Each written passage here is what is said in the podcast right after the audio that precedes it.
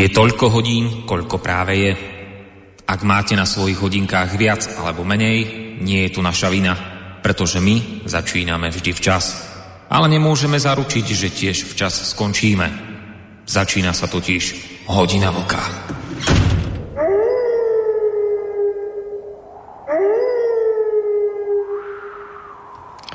V histórii relácie Hodina vlka, ktorá sa mimochodom práve v tejto chvíli začína, vznikajú, vážení poslucháči, z času na čas situácie, e, kedy je míňanie času nejakými zdlhavými úvodmi skutočne kontraproduktívne, dokonca nebojím sa povedať, e, dokonca až drzé. No a práve dnes je tu opäť ten čas, kedy platí presne to, čo teraz hovorím. E, práve dnes je tu ten čas, kedy by bolo doslova barbarstvom popustiť úzdu fantázií a komplikovanými oklukami sa prepracúvať k téme nášho dnešného večera. Prečo práve dnes? Nuž odpoveď na túto otázku je v celku jednoduchá a dozvieme sa ju priamo od môjho reláciového parťaka Vlčka, ktorý v týchto dňoch publikoval na svojom portáli Kosa článok pod názvom Nemecké parlamentné voľby 2021.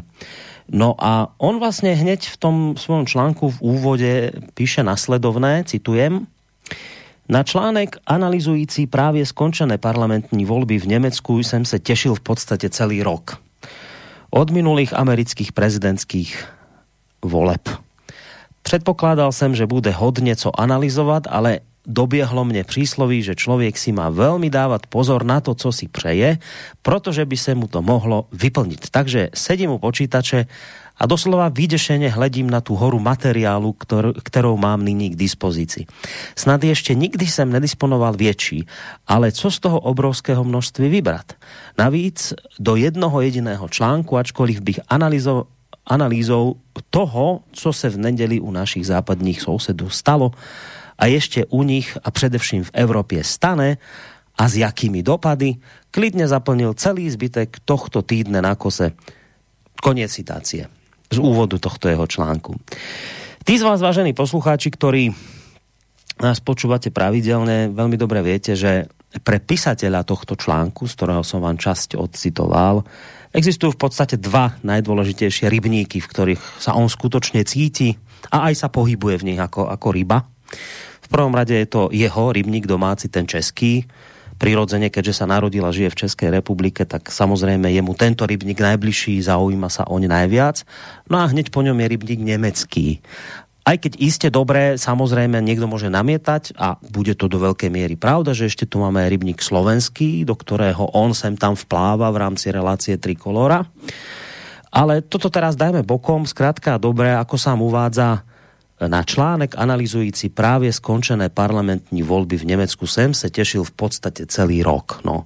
Ano, je to tak, to tomu naozaj verím, že sa na to tešil celý rok, pretože politické dianie v tejto krajine, v tomto nemeckom rybníku, on naozaj dlhodobo podrobne sleduje, dokonca aj ovláda reč tamojší hríb, ale predovšetkým dlhodobo tvrdí, že, že práve Nemecko je tou krajinou, ktorá nás musí sakramensky zaujímať, respektíve, že nás musí sakramensky zaujímať, čo sa práve v tejto krajine deje, pretože hoci sa nám môže zdať, že však to je ďaleko od nás v zahraničí, čo my s Nemcami, ale vraví, nie, nie, nie, to je presne naopak. Musíme sa zaujímať, čo sa deje v Nemecku, lebo sme na túto krajinu mimoriadne hospodársky naviazaní, takže nie je vôbec prekvapením nie len to, že sa na článok analyzujúci voľby v Nemecku tešil, ale rovnako tak nemôže byť ani prekvapením rozsah tejto jeho analýzy, ktorá je naozaj úctyhodná, keď si ten článok už sám o sebe pozriete, prečítate na tom jeho portáli, tak je skutočne jednak výživný, ale jednak naozaj je to, je to prostě dielo, má to svoj rozsah. A to je vlastne ten dôvod, kedy si hovorím, že by bolo naozaj barbarstvom oberať ho o drahocenný čas, pretože už teraz je jasné, že tak či onak aj tak nestihne povedať všetko, čo by e, povedať k týmto voľbám chcel, lebo budeme samozrejme dodržiavať ten štandardný dvojhodinový čas. Takže predpokladám, že tak či onak všetko nepovie, čo by chcel. No, zkrátka, dobre. E, budeme sa my dnes trošku rozprávať o tom, čo sa nám tu nedávnu nedelo udialo v Nemecku. Predtým, ako ho privítam, naznačím, že voľby v Nemecku dopadli podľa neho katastrofálne. Čo všetko si pod týmto pojmom máme predstaviť? To nám nakoniec vysvetlí on sám. Takže Vočko, zakladateľ internetového portálu a jeho prevádzkovateľ, vítaj na Skype, vítaj opäť v relácii. Pozdravujem ťa. Čau. Borisko za přivítání. Asi dneska opravdu zajímavý a velice krátký úvod. Eh, říkal si, že je otázka, jestli dáme všechno, co bych říct chtěl. No, eh, to není důležitý. Důležitý je, eh, abych, aby jsme dali aspoň většinu z toho, co, co bude zajímat naše posluchače. A budu jenom rád, když se dneska zapojí zejména ti, kteří v Německu jsou, jo, který byli na místě. Myslím si, že některý z nich dokonce i se na volbách aktivně podíleli takže si je já sám docela rád poslechnu. A bude to o tom, eh, aby posluchači dostali to, co potřebují a to, co chtějí. Tak. Vůbec o tom, co, co já budu chtít říct. Jo. Eh, ale eh, když jsme u toho, tak děkuji tobě za přivítání a samozřejmě, že zdravím všechny posluchačky a posluchače Slobodného vysílača, ať už jsou na země kouli kdekoliv. No, Pěkný Dobrý večer, dobrý večer samozrejme tebe, Vočko, dobrý večer ešte raz poslucháčom. Platí, a to viete, že platí to, čo vždy, že sa do tejto relácie môžete zapojiť, ale dnes mám na vás špeciálne jedno také upozornenie technické.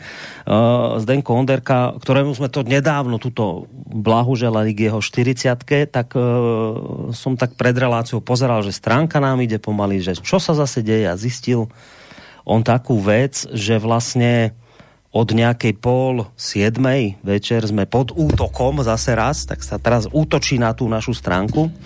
Preto to spomínam, nie preto, aby sme vyznevali nejak zaujímavo, ale e, skrátka hovorím to preto, lebo niektoré služby nemusia fungovať tak, ako bežne fungujú. Keď ste pod útokom, tak je to trošku komplikovanejšie, môže vám tú našu stránku načítavať pozdejšie. A prečo to spomínam teraz hlavne je to, že e, nie som si celkom istý, ako vám budú prechádzať E, počas tohto útoku veci, ktoré budete písať cez našu stránku, cez, ten, cez to zelené tlačítko otázka do štúdia, tak vás poprosím, skúste dnes viac, ak budete písať, ak budete mať nejakú otázku alebo názor, tak skúste dnes využiť viac tú mailovú adresu, tá je v pohode, tá ide studiozavinačslobodnyvysielac.sk prípadne zatelefonovať na číslo 048 381 0101. To je tá technická vec. Zároveň ešte dodám, že vám teda z bansko štúdia praje nerušené počúvanie Boris Koroni.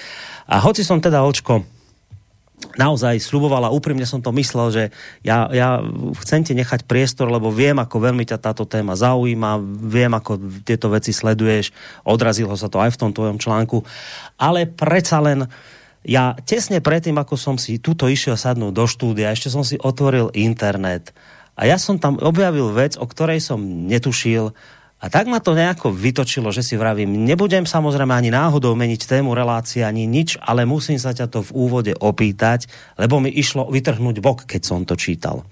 Vy máte teraz v Českej republike nejakú šialenú diplomatickú prestrelku, ktorá vznikla z nejakého fotbalového zápasu. Ja som to pochopil tak, že niekedy na jar hrala Sparta Praha s Glasgowom a tam nejaký Černoch, tam vraj ho nejaký váš český hráč urazil, on povedal, že to bola rasistická urážka, dostal ten český hráč trest na 10 zápasov za rasistickú úrážku, ktorú nikto nedokázal. A potom ten istý Černoch vraj urazený dokázateľne fyzicky napadol toho vášho českého hráča, dal mu nejakou pesťou po tvári, dostal len na tri zápasy stopku. No a teraz sa mal hrať nejaký zápas, teda vy ste dostali trest, lebo ste na ňo bučali, ste strašní rasisti v Českej republike, tak teraz sa hral zápas a nemohli tam sedieť v hľadisku ľudia, teda dospelí, alebo sedeli tam deti. A vaše české deti zase na tohto fínskeho Černocha hrajúceho za Glasgow bučali, tak koniec sveta, Škóti vás idú teraz ukameňovať ako najrasistickejší národ. Čítam, že váš minister si zajtra predvoláva, zahraničný si zajtra predvoláva britského vyslanca. Prosím ťa, čo sa toto u vás deje, Vočko? To, to je, čo je toto za vec? Borisku, já to upřesním. Já vím přesně, co bylo, ale bohužel nevím přesně, co se stalo včera, protože ten e, fotbal jsem nesledoval mám za to, že byl, ne určitě, ne, mám za to, byl na placeném kanále a já nejsem ochoten e, platit za fotbal, jo, televizím, soukromým televizím nejsem ochoten, protože ze státního rozpočtu jde na český fotbal půl miliardy korun a fotbalový svaz to prostě udělá tak, že vysílací práva prodá soukromým televizím. Jo, nevěřím, že od těch soukromých televizí dostává půl miliardy, eh, půl miliardy ročně. Čili jestliže jako občan eh, přispívám na fotbal a tento, eh, tento potom nikoliv mě a dalším nabídne soukromým televizím, aby ty z toho rejžovali, tak to mít nemusím. Čili já mám informace ze včerejška zprostředkovaně, ale e, e, přesně vím, jak to bylo, jak to bylo, jak ten incident začal. Nebyla to Sparta, ale byla to Slávě. Tak která... ja sa, ja sa ospravedlím, ja som naozaj športový, ne, tento tak... Nic, dobre, dobre, dobre, že... To. Byla to Slávě a měla, e, měla uh, Glasgow Rangers uh, ve skupině Evropské ligy loni a Eh, Slávě Skoty dvakrát porazili. Glasgow Rangers je ovšem tradiční skotský klub, to je prostě něco jako Sparta nebo Slávě ve Skotsku. A e, pokud si dobře pamatuju, tak jednou taky vyhrál pohár mistrů evropských zemí, dneska, dneska Champions League. A zkrátka tihle Skotové si myslí, že nějaký mančal z východu je eh, nemůže rozhodit, takže ho přejedou, když si vzpomenou. Jenomže Slávě loni hrála opravdu dobře a ty Skoty dvakrát porazila a porazila je i u nich. A e, když nad nima v konci zápasu vedla e, v Glasgowě, tak e, Skoti začali prostě, to nebyl fotbal, to byly, to byly jatka. A došlo k tomu, že e, jeden z nich e, nakop slavistického brankáře Koláře tak, že to doopravdy byl pokus o vraždu. Soudce tam sice vylučoval, ale e, to atmosféra na hřišti zoustla tak, že tam, že tam e, docházelo ke konfliktu mezi jednotlivými hráči.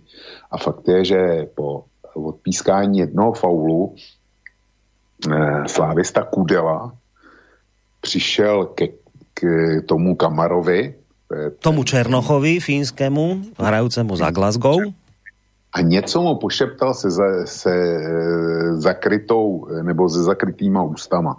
Kamara tvrdí, že to byla rasistická urážka, tvrdí to ještě jeden, jeden e, černý hráč Glasgow. Kudela a slávisti samozřejmě tvrdí pravej opak, že to, že to nic takového nebylo. No a e, jako byla z toho strkanice, rvačka jenom náhodou ne, e, byl a mělo to dohru i při odchodu e, ze stadionu, kdy Rangers prohráli. A Kamara napadl pěstí Kudelu e, v tunelu, kterým se jde do.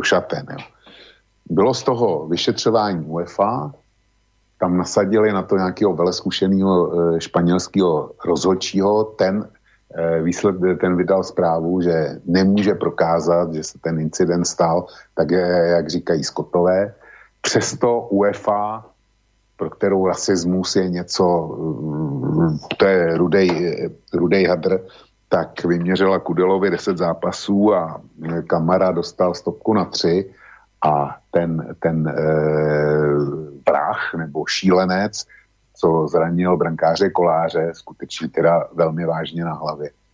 Tak a ten myslím dostal stopku na dva zápasy, nebo jak to bylo. Mm. Za pokus o zabití. To, to se jinak kvalifikovat nedá. To, když si pustíš, tak je to mm. pokus o zabití. Mm-hmm. No a e, Takže z tohto toho... hľadiska to najhoršie spravil český hráč, lebo niečo tam vynadal Černochovi a to je horšie, ako keď ho Černoch udrie a horšie, ako keď tam sa pokúši niekto zabiť vášho brankára. Tak to úplne najhoršiu vec teraz, že no, najstrašnejšiu vec spravil český. No, dobre. Tak som to nejako chápal. Dobre.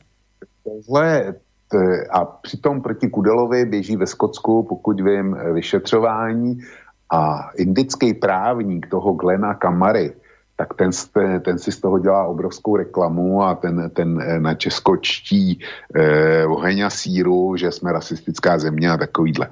No a teďko se stalo, že Rangers hrajou zase Evropskou ligu, tu hraje Sparta a Sparta dostala, dostala Rangers do skupiny. A včera se hrálo v Praze. Jenomže Sparta, když, když hrála kvalifikaci o postup do ligy mistrů, tak hrála proti Monaku, No a Monaco, eh, jako každý správný francouzský klub, to je e, samý černý hráč s bílým brankářem, když to, když to přeženu, takže já nevím, kolik těch e, černochů tam měli, jestli jich bylo 8 nebo, nebo 9, netuším, ale v každém případě spartianský fans jsou tím vyhlášený a ty na ně bučeli a házeli banány a takovýhle, jo, když třeba kopali roh. Čili UEFA opět rasismus, na Spartě taky zavřela stadion na další zápas ale dalo se to obejít tím, že do hlediště nemohli dospělí, ale mohli tam školní děti. No tak tam Sparta pustila 10 tisíc školních dětí a jak říkám, já jsem tu atmosféru neviděl. Nemůžu posoudit, jestli tam byly rasistické výroky, ale živě si dovedu představit, že eh, na toho kamaru byl každý nabroušený, protože eh, on mimochodem měl potom, potom zase další dva incidenty a eh, Glasgow, navo, Glasgow Rangers naopak byli, byli ve dvou zápasech skotské ligy ovlivněný z rasismu a tak dál. Prostě podle mě zdrojem celý, celého toho konfliktu bylo, že Glasgow Rangers si myslí, že, oni, že jsou něco jako Real Madrid nebo, nebo jako Manchester United, tahle, tahle extra třída a že nějaký mančel z východu je může porazit pouze eh, podvodem a nebo, nebo teda nějakou nefér, eh, nefér metodou a eh, pod tímhle úhlem přistupovali k tomuhle zápasu. Zase na druhou stranu můžeme si představit, že děti, tak jak děti škodolíbí jsou, tak eh, to tomu Kamarovi chtěli spočítat, protože to, to opravdu bude s odpuštěním hajzlík. Jo. Eh, má no, toho na triku no, víc, no. to bude hajzlík. Tak, eh, tak asi po něm šli a tomu není se co divit. U dětí nemáme co dočinění s rasismem, u dětí máme co dočinění se škodolibostí a ze snahou to osladit někomu, koho nemají rádi. Kdyby byl kamara Běloch, tak si myslím, že to bylo úplně stejný. Jo. E, prostě ten přístup k němu, k němu by byl stejný. A je z toho obrovský incident, kdy britský média se do toho vložili a rozmázli to samozřejmě, že e, Kamarův právník, ten je zase na koni, že i děti jsou v Česku podněcovaný k rasismu a tak dále. tak dále. Celá rasistická krajina ste hrôza, čo, čo ste dorobili, ešte deti ste nakazili tým rasizmom. Větnamci, Větnamci jsou e, po Slovácích a Ukrajincích v e, Česku třetí největší komunita. Já jsem neslyšel o tom, že by, že by si Větnamci stěhovali, stěžovali na rasismus v Čechách. Naopak je snaha, aby se jeví snahou se sem nastěhovat půlku Větnamu, jo, když, to, když to přeženu. Takže, takže ono to s tím rasismem nebude tak horký, ale e, zatím všem je prostě e, skotský pocit, že oni hmm. jsou něco víc než my nějaká britská fair play, ta už, ta už jako dávno, dávno neexistuje. No, takže, takže hold jsme rasisti. Tak a, a medzinárodný škandál, zajtra si váš minister ide kvôli tomu predvolávať britského veľvyslanca a, a koniec sveta, lebo si deti v Českej republiky, republike dovolili ne, nejak tak dať najavo po tom všetkom, čo tento Černoch do, dovyvádzal, tak si dovolili nejako dať nesúhlas najavo, tak už je to rasizmus a dobre, tak Nakoniec to je všetko, to, no, tak, prepáč, si chcel něco povedať. Ještě taková perlička, že po zápase na tiskovce eh, se eh, Stevena Gerarda, což je anglický internacionál, opravdu mimořádný fotbalista, který dneska eh, Rangers trénuje, tak se optali eh, na ten rasismus, jestli ho zaregistroval nebo ne. A on říkal, že ne, No ale e, v mezičase už otočil, už říká, jo, bylo to, no, bylo to ano, naprosto rasistický. Ano, ano. Já jsem si to pustil, e, pustil ze záznamu a když jsem slyšel tu zvukovou kulisu, tak nechápu, že jsem si to, e, toho nevšiml. no. Tak e, si říkáš, tak e, buď jsem se zbláznil já, nebo on. Hmm. No, možno ten pocit budete mať e, často dnes ešte počas tejto relácie, keď budeme hovoriť o inej veci, už o Nemecku, ale to nakoniec nebude také ďaleko. Skrátka, dobré, z tohto celého fotbalového si stačí zapamätať hlavne, hlavne tú pointu, a nevieme, či to ten Čech naozaj povedal. On tvrdí, že nič rasistické nezáznelo. Dokonca sa to ani nepodarilo potvrdiť. Nie, to, je, to je obvinenie, ktoré nikto nedokázal. Ale Čech za to dostal 10 zápasovú stopku. Černoch, ktorý dokázateľne fyzicky tresol pestiami Čechovi do tváre, dostal tri stopky zápasové a nejaký tam zase hráč Glasgow Rangers, ktorý napadne vášho brankára a dokonca tak, že ty to hodnotíš ako pokus o vraždu, dostane dva stopky. Čiže zhrnuté, počarknuté, najťažší zločin je dnes rasizmus. Väčší ako keď sa niekoho uh, väčší ako keď niekoho fyzicky napadnete, je to väčší zločin ako keď sa niekoho pokúsite zabiť. Tak toto tu dnes, vážení poslucháči, máme. To je dôvod, prečo som išiel totálne naštvaný do tohto štúdia, keď som si to prečil, tak ma išlo rozhodiť. Zase raz som išiel vyskočiť z kože, čo je toto za svet, v ktorom my žijeme tak bude to mať teraz dohru samého ma bude zaujímať, ako toto celé vlastne teraz ide dopadnúť, ako to ide skončiť. Zrejme teda budeme musieť niečo s tým robiť, že Černosi budú musieť mať zase nejaké špeciálne výhradné postavenie, aby teda už niečo takéto sa nedialo. Neviem, ako to urobia, ale vôbec nepochybujem o tom, že títo naši dnešní progresivisti nájdu spôsob, aby sa už takéto veci neopakovali. Technická vec a odpoveď pre Miša, ktorý nám písal, že nás nevie si načítať stránku. Medzi časom už načítal, možno nás nepočúval od začiatku. My sme momentálne pod útokom nejakým takým tým DDoS útokom, kde sa nám snažia tí útočníci zahldiť server a môže sa stať, že vám tá stránka pôjde tak trošku blbo, nebude to načítavať presne. Preto som aj hovoril, že už to dnes ako vydržte, tie útoky, oni majú vždy nejaké časové ohraničenie, neviem, ako dlho to bude trvať, ale hlavne teda, ak nám budete písať maily, tak skúste dnes cez mail písať, cez ten studio zavináč Slobodný vysac, nie cez našu stránku, lebo nemusí ten mail prísť.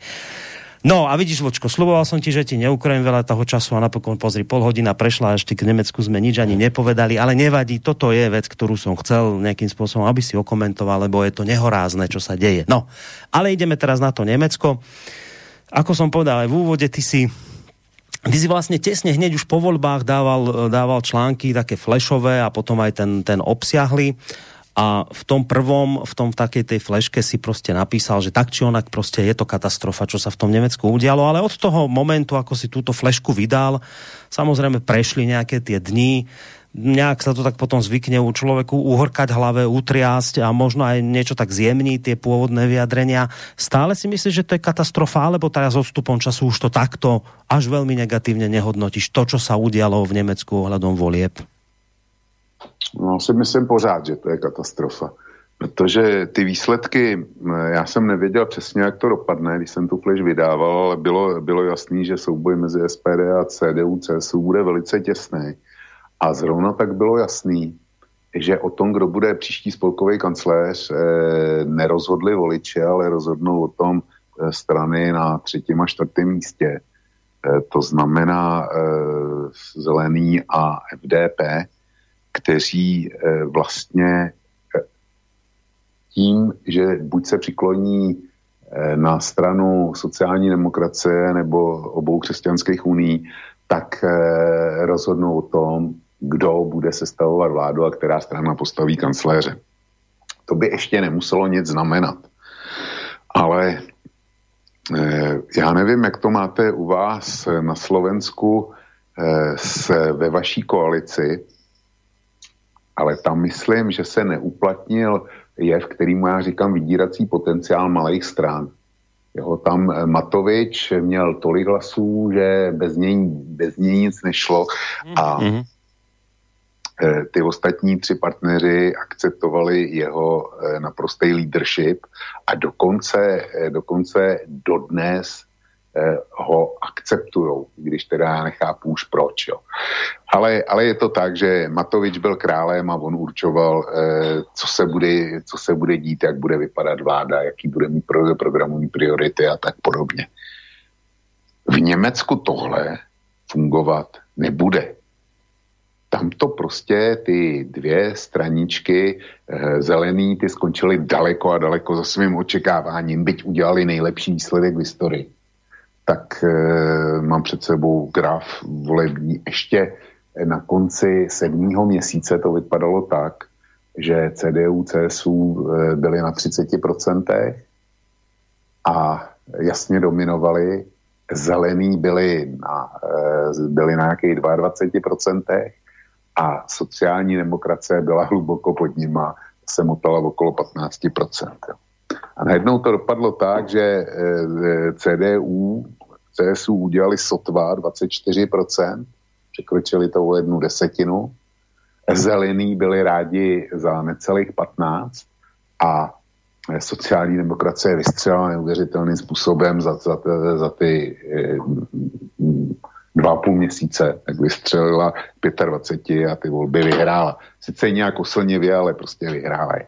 No a tohle bylo jasný už před volbama, že e, z koalice příští vládní e, sestava, že pokud se nezopakuje velká koalice, která si myslím, že by pro Německo, Evropu, svět, Česko, Slovensko byla tím nejlepším a nejpřijatelnějším řešením, tak že tam budou zelení, a teď se nevědělo, jestli vznikne takzvaně rudo-zeleno-rudá koalice, eh, to znamená eh, vládu, že by vytvořili sociální demokrati zelený a dílinké, což byla nejhorší eh, myslitelná varianta.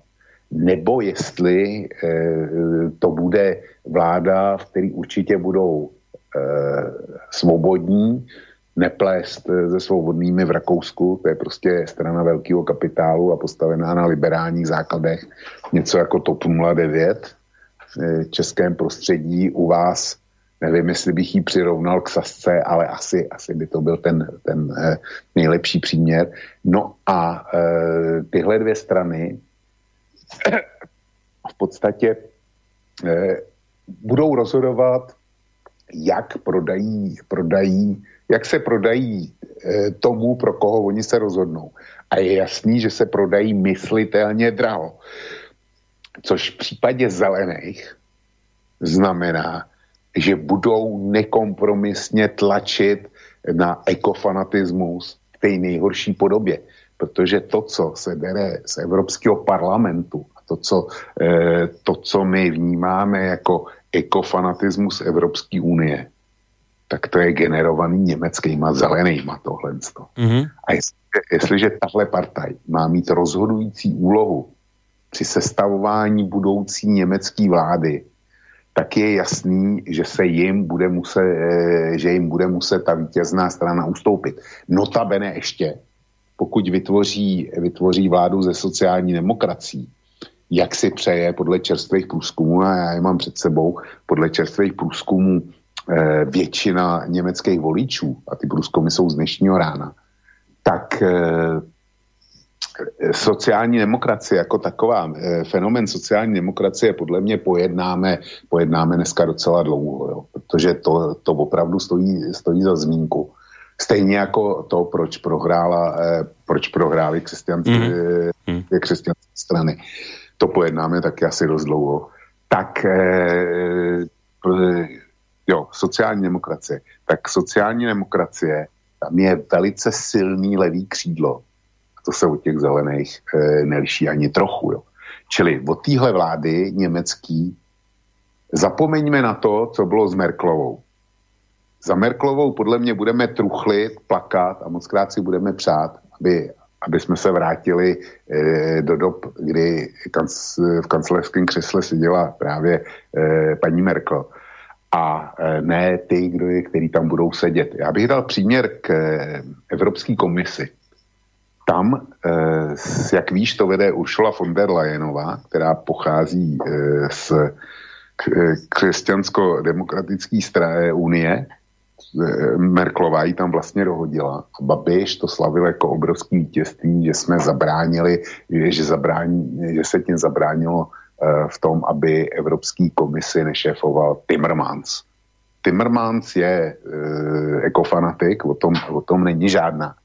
Ale kdyby byl Timmermans býval předsedou Evropské komise, tak by byl on musel dělat ústupky Evropské lidové straně, pokud by na, na něj tlačila, je nejsilnější frakce, a musel by svůj ekofanatismus mínit, mírnit, výrazně mírnit. Takhle to bude přesně, takhle to přesně opačně.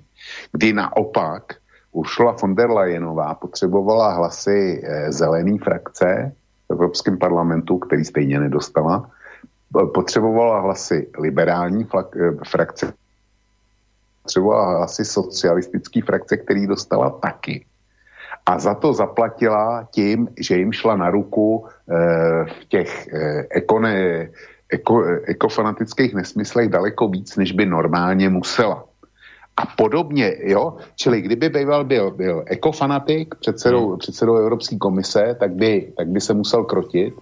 Takhle musela von der Leyenová kejvnout na cokoliv, co v tomto smyslu přišlo, aby se stala, eh, aby to, eh, tu funkci získala. A podobně to bude v Německu. Tam to nebude o tom, že, že vítězná strana nebo ta strana, která bude stavět kancléře, takže si prosadí svůj pro, program a něco pustí jako z programu těch dvou. To bude přesně naopak. Tam ten, kdo bude tu vládu jako vést a sestavovat, tak bude muset především plnit program těch obou menších partnerů. A pak teprve eh, program vlastní strany, eh, s kterým on získal voliče. Jo. Už tohle, tohle ve svých důsledcích je pro Německo, Evropu a speciálně Českou a Slovenskou republiku špatně. Dobré, trošku ťa len preruším. Teraz zrejme to, čo si teraz čo hovoríš, že katastrofou týchto volieb je to, že jednoducho uh, sú tam prostě zelení, ktorí sú ekofanatici, veľkí vítači migrantov a tak ďalej. Neutralita uhlíková, prostě budeme sa zbavovať aut a budeme asi chodiť na koňoch a pešo. A to znamená vo výsledku, že to bude likvidácia nášho hospodárstva.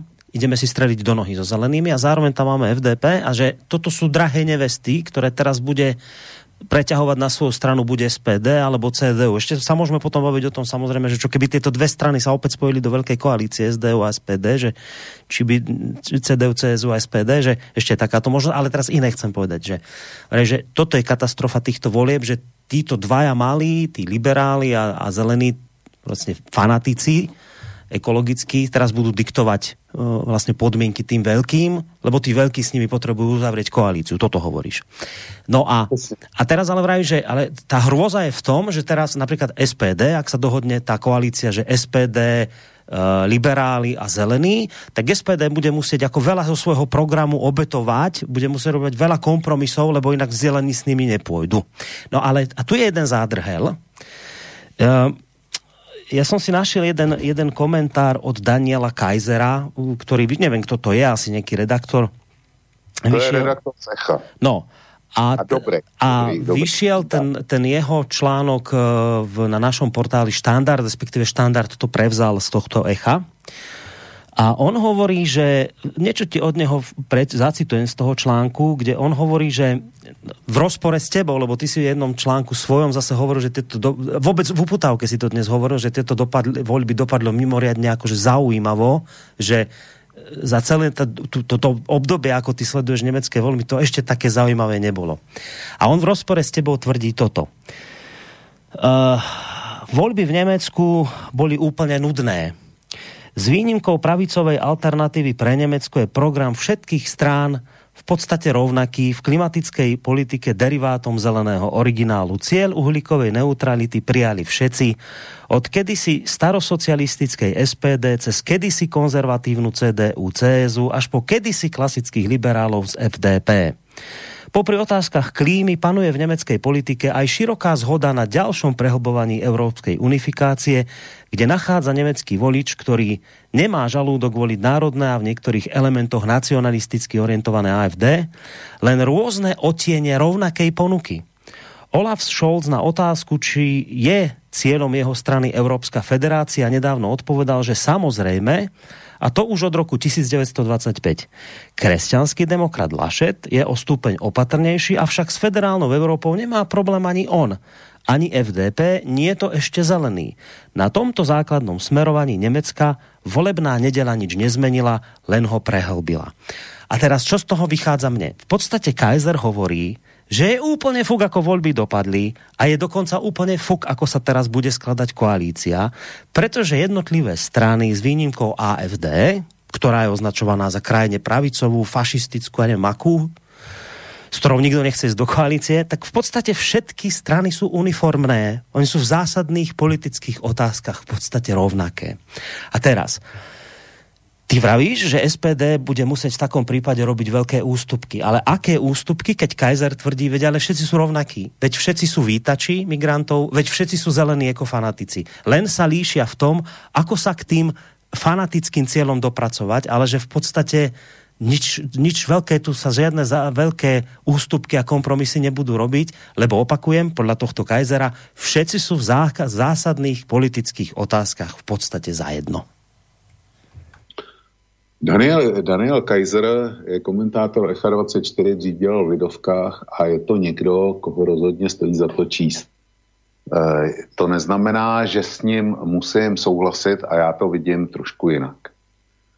E, my, se tím, my se tím v podstatě dostáváme k, k tomu, s čím jsem ještě chtěl po, po, počkat, k, k, k komentu toho, co se vlastně v Německu odehrálo. Já už jsem s tím začal. Ještě uprostřed léta, uprostřed prázdnin, byli sociální demokrati naprosto poraženi. A e, nakonec to dopadlo, a mm, CDU, CSU královala. Nakonec to dopadlo úplně jinak a sociální demokrati vstali, vstali z mrtvých.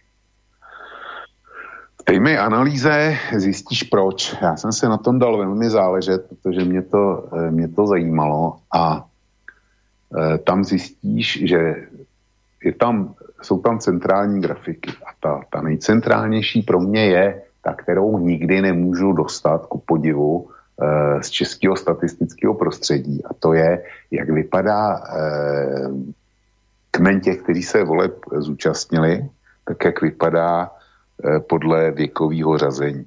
Na Němcích, na Němcích se, jsem se k tomu dostal a tam se ukázalo, že naprosto rozhodující skupiny nejsou mladí voliči. E, že naopak jsou to, jsou to ty dvě nejstarší voličské skupiny, to znamená e, 50, e, 50 až e, 60, ta se podílí, ta se podílí 20% a 60 plus dokonce 38%, víc než 38%.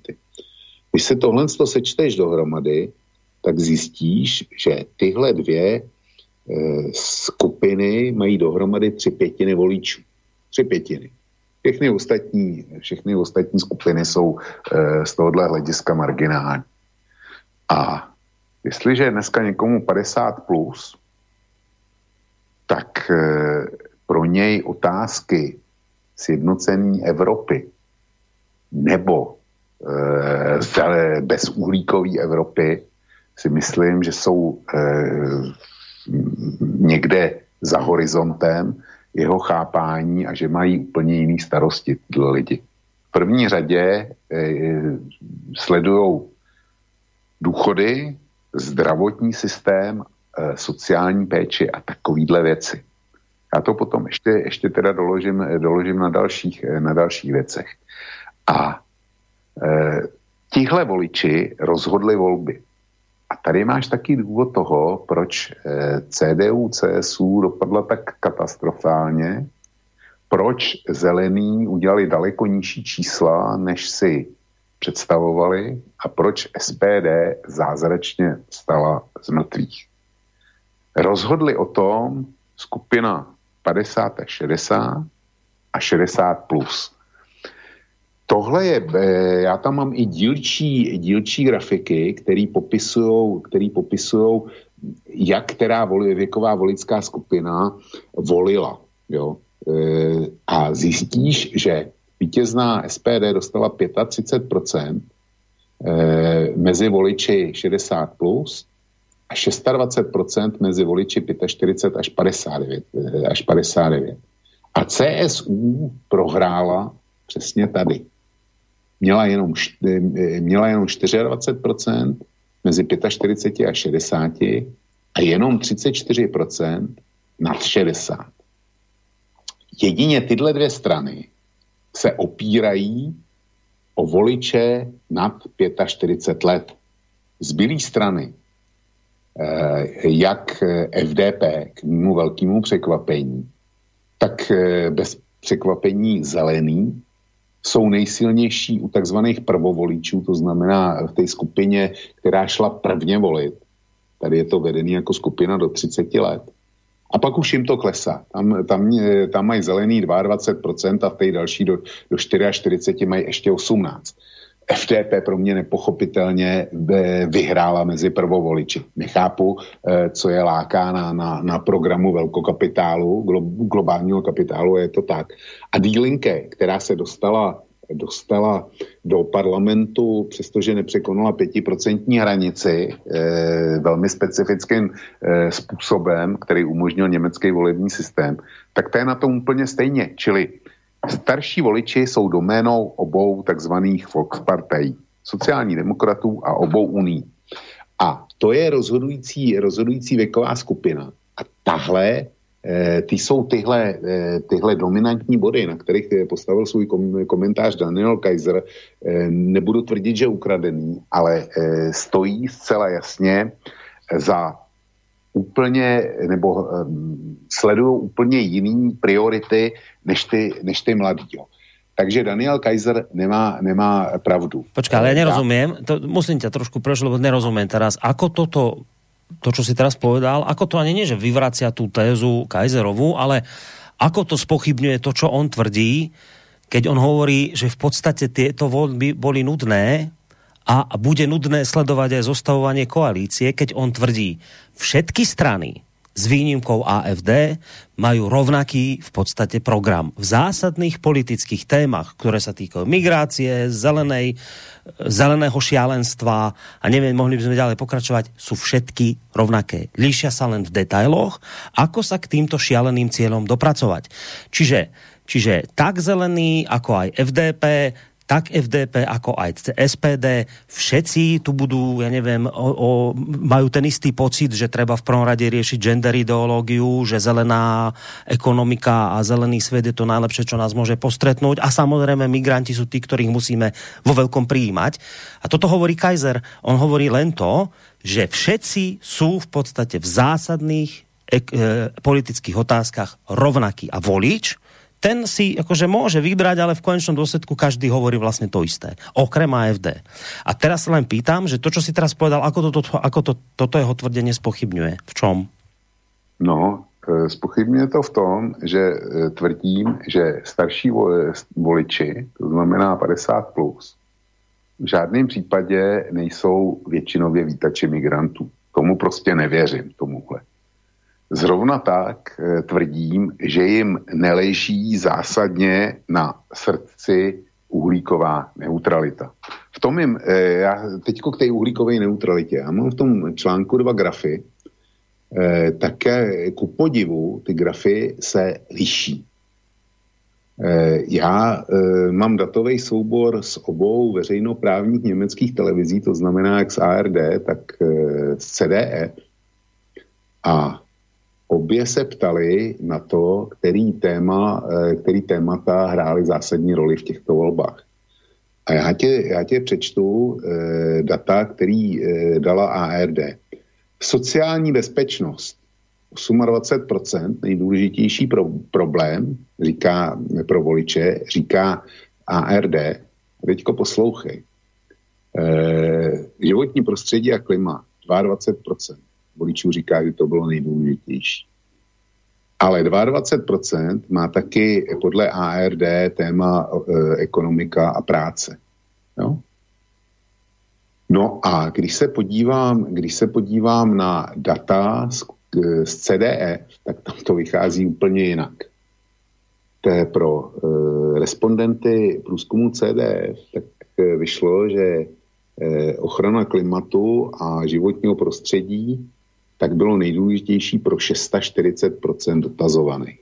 To je něco, čemu já nerozumím, co nechápu a buď ARD nebo, nebo CDF udělali zásadní eh, chybu eh, v tom zvo, eh, vzorku respondentů, který, který eh, jsou k dispozici. Ale i když to CDE vychází takhle, tak eh, šesta, eh, tak těch 640%, kdyby to byla pravda, tak to plus minus koresponduje s tím, že jsem říkal, že e, volická skupina 50 plus, no, všechno, co je nad 50, tak dodala 60% voličů. A tady máme 640% v tomhle výzkumu, který říkají, eh, že klima pro ně bylo nejdůležitější. To odpovídá plus minus eh, vzorku ostatních účastníků voleb, to znamená do 50 let.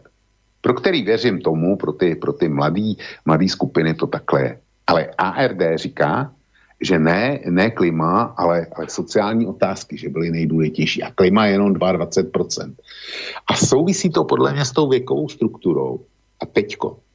Eh, sociální demokrati, jejich levý křídlo, jsem říkal, že má eh, v podstatě eh, zelený program.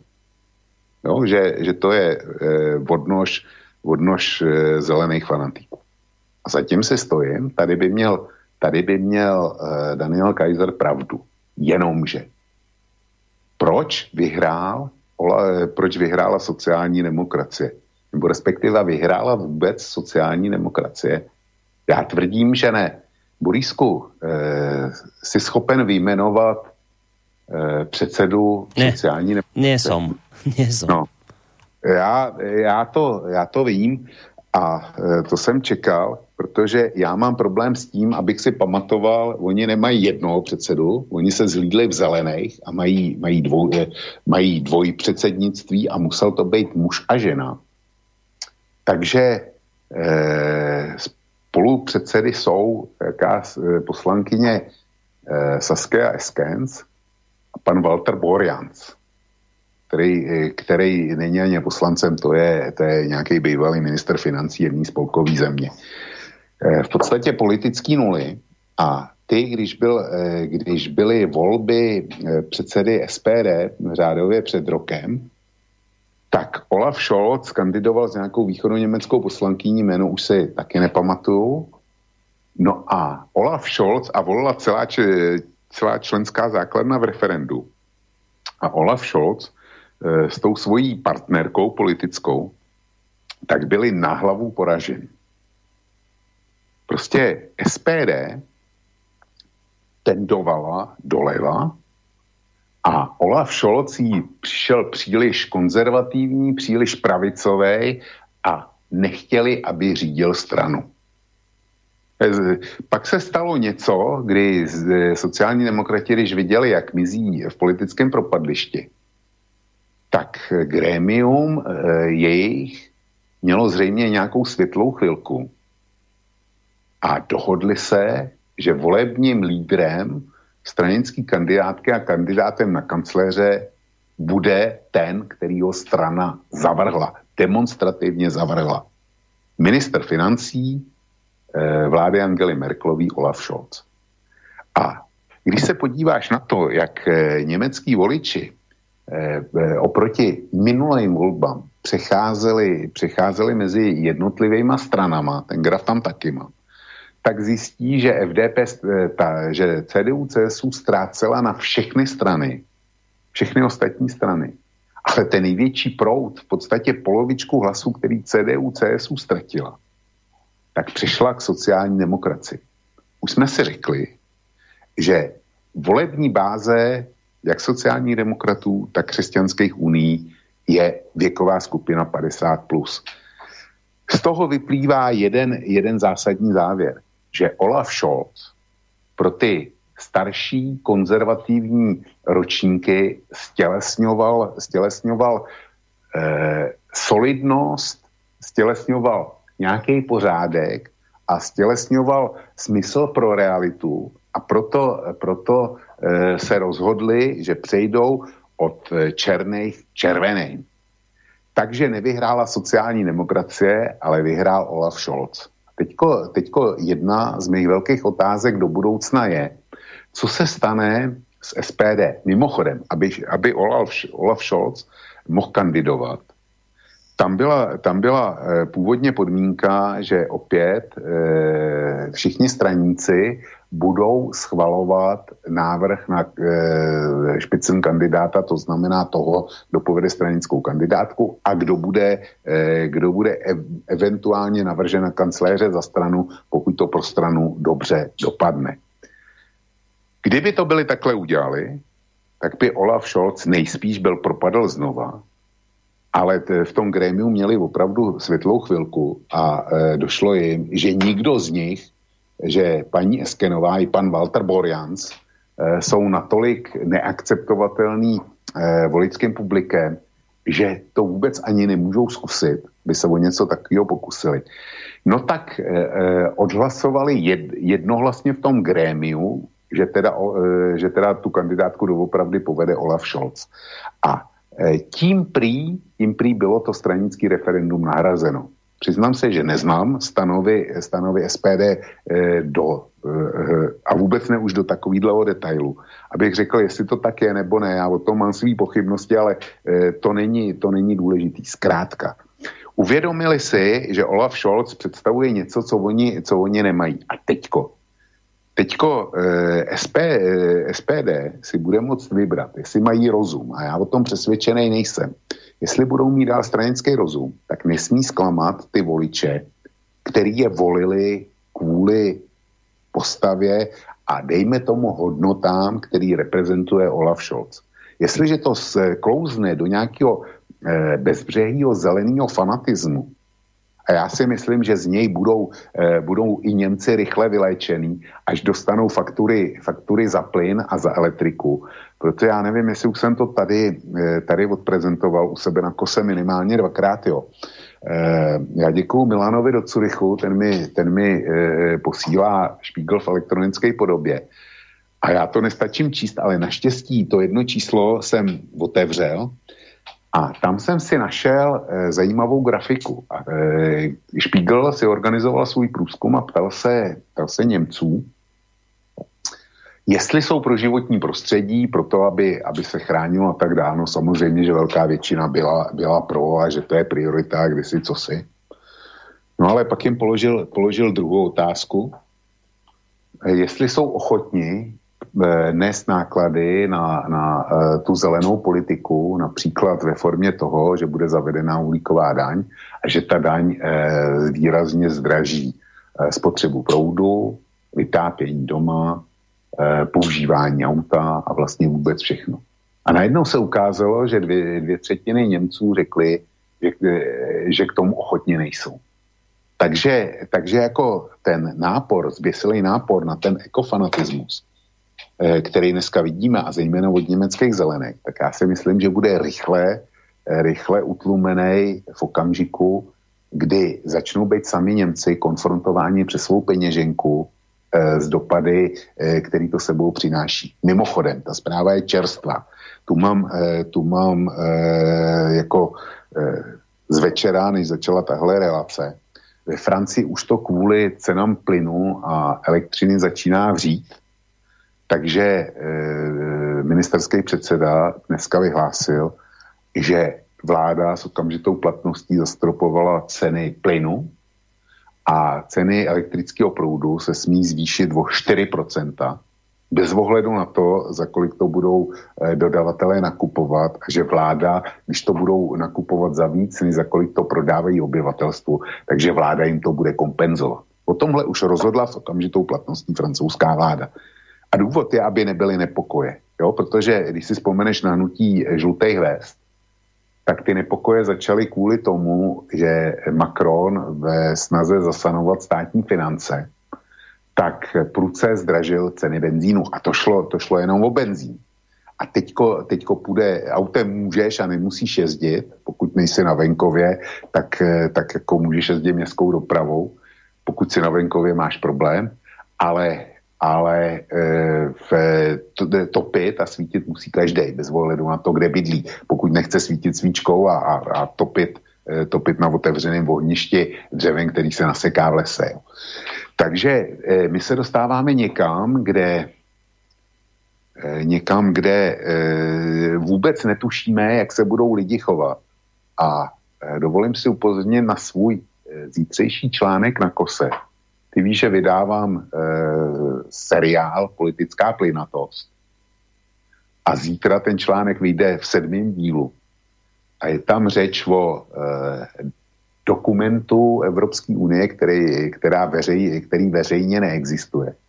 Přesto Times tvrdí, londýnský Times, žádný sputnik, tvrdí, že ho má k dispozici, přetiskl nebo e, přetiskl z něho. A je tam to, že Evropská unie se sešli ministři energetiky členských zemí, nebo teda e, u nás minister hospodářství, že jo, protože speciální rezort energetiky nemáme, a že začali vyjednávat o tom, že Evropská unie e, zkrátka e, se sjednotí a bude postupovat společně vůči všem dodavatelům energií a bude tlačit k tomu, aby e, jim prodávala společně a tudíž, že si vymůžou, vymůžou daleko lepší ceny, než e, které jsou dneska na burze. Já to tam rozebírám tak, e, jo, a nebudu, e, nechám to na zítra, ať si to, ať si to zájemci přečtou, přečtou rovnou v originále. Proč o tom mluvím? Protože eh, ekofanatismus zkrátka narazí na ekonomickou realitu.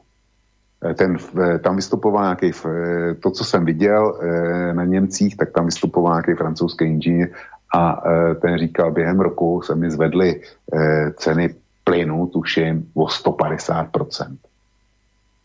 Eh, já nevím, čím, čím topíš ty, vím, čím topím já, topím plynem, a kdyby se mi zvedly ceny plynu o 150% a musel jsem to platit, tak eh, bych měl, eh, ještě by mě to nezrujnovalo, ale měl bych problém. Jo. A to si myslím, to si myslím, že by měl problém úplně každý. Takže my budeme, my ten ekofanatismus tvrdě narazí. Protože my se, když se podíváš na energetickou bilanci, my jsme si, nebo Němci speciálně, Němci speciálně, ty si zakázali uhlí, uh, uhlí je zločin, ty si zakázali jádro, používat jádro je taky zločin, no ale elektriku uh, jako solárama a uh, větrníkama nevyrobíš. Navíc letos v jejich energetickém mixu e, nefoukalo do větru, nesvítilo do sluníčka, takže e, uhelní elektrárny dodali víc než ty slavní jejich alternativní zdroje. No a teď oni to chtějí, oni to chtějí vypnout, tak co můžeš v takovém případě použít jako, e, jako náhradu? Pouze plynový, plynový turbíny. Nic jiného, nic jiného tě e, nezbyde než paroplynový cyklus. No a Teďko do toho přijdou, přijdou zelený a budou tlačit na to, aby i plyn byl prohlášený za, e, za špinavý e, energetický nosič, e, jako zakážou, budou ho zkoušet zakázat. A to je, to je pravda. Což ovšem, když Kaiser tvrdí, že ty strany jsou stejný, tak já tvrdím, že tohle křesťanský, e, obě křesťanské unie rozhodně chtít nebudou a nebudou to podporovat. No to som ti chcel práve povedať, iba zase ťa trošku preruším, že zase k tomu Kaiserovi pôjdem trošku, že uh, áno, to je, to je otázka, ktorú vyrieši blízka alebo vzdelenejšia budúcnosť, či zelený ekofanatizmus narazí na odpor ľudí alebo nie. Môžeme sa domnievať viac či menej, že tento scenár bude, ale to bude otázka času. Ale podstatná otázka je tá, ktorú v podstate zase trošku ako budem parafrázovať toho Kaisera. E, inak sa to opýtam. Lebo bavili sme sa to o tom, či tieto voľby boli zaujímavé alebo nudné. Kaiser vraví nudné, lebo všetky programy majú tieto strany rovnaké s výnimkou AFD. A teraz táto debata samozrejme by sa mala otočiť aj sa otáčať tým smerom. Mnohí teraz komentátori to riešia. Aká vznikne koalícia? Bude to koalícia strán e, socialisti, liberáli zelení, alebo to bude koalícia strán CDU, CSU, liberáli zelení. A v podstate Kaiser hovorí iba toto celý čas. A prečo sa vôbec tým máte zaoberať? Ja už to teraz parafrázujem, to tak nepovedal, ale tak som ho pochopil. Aký má zmysel sa týmto zaoberať, keď napríklad len v tej otázke zelenej, toho ekofanatizmu, v podstate všetci razia rovnak, rovnaký, teraz všetci razia rovnaké šialenstvo, len sa menia v tom, ako sa k nemu dopracovať. Čiže tu je zase tá otázka presne tá istá, že ak, ak teraz zoberieme naozaj len tu ten Green Deal, ak SPD rovnako si myslí, že je správne vyradiť jadro a zlikvidovať uholné elektrárne, lebo je to zločin. Ak si toto isté myslí SPD, e, FP, ak to teda myslí liberáli, a ak si toto isté myslia zelení, a v podstate, ak si toto isté myslia kresťanskí demokrati, tak potom aký význam, on sa pýta, Aký význam má pre nás zaoberať sa tu, aká koalícia poskladá sa, keď vlastne všetci hovoria to isté? No, tak e, všichni, když dva, e, platí přísloví, že když dva dělají to tež, tak to není to tež. Já to, já to budu parafrázovat, když dva říkají to tež, tak to nemusí být to tež.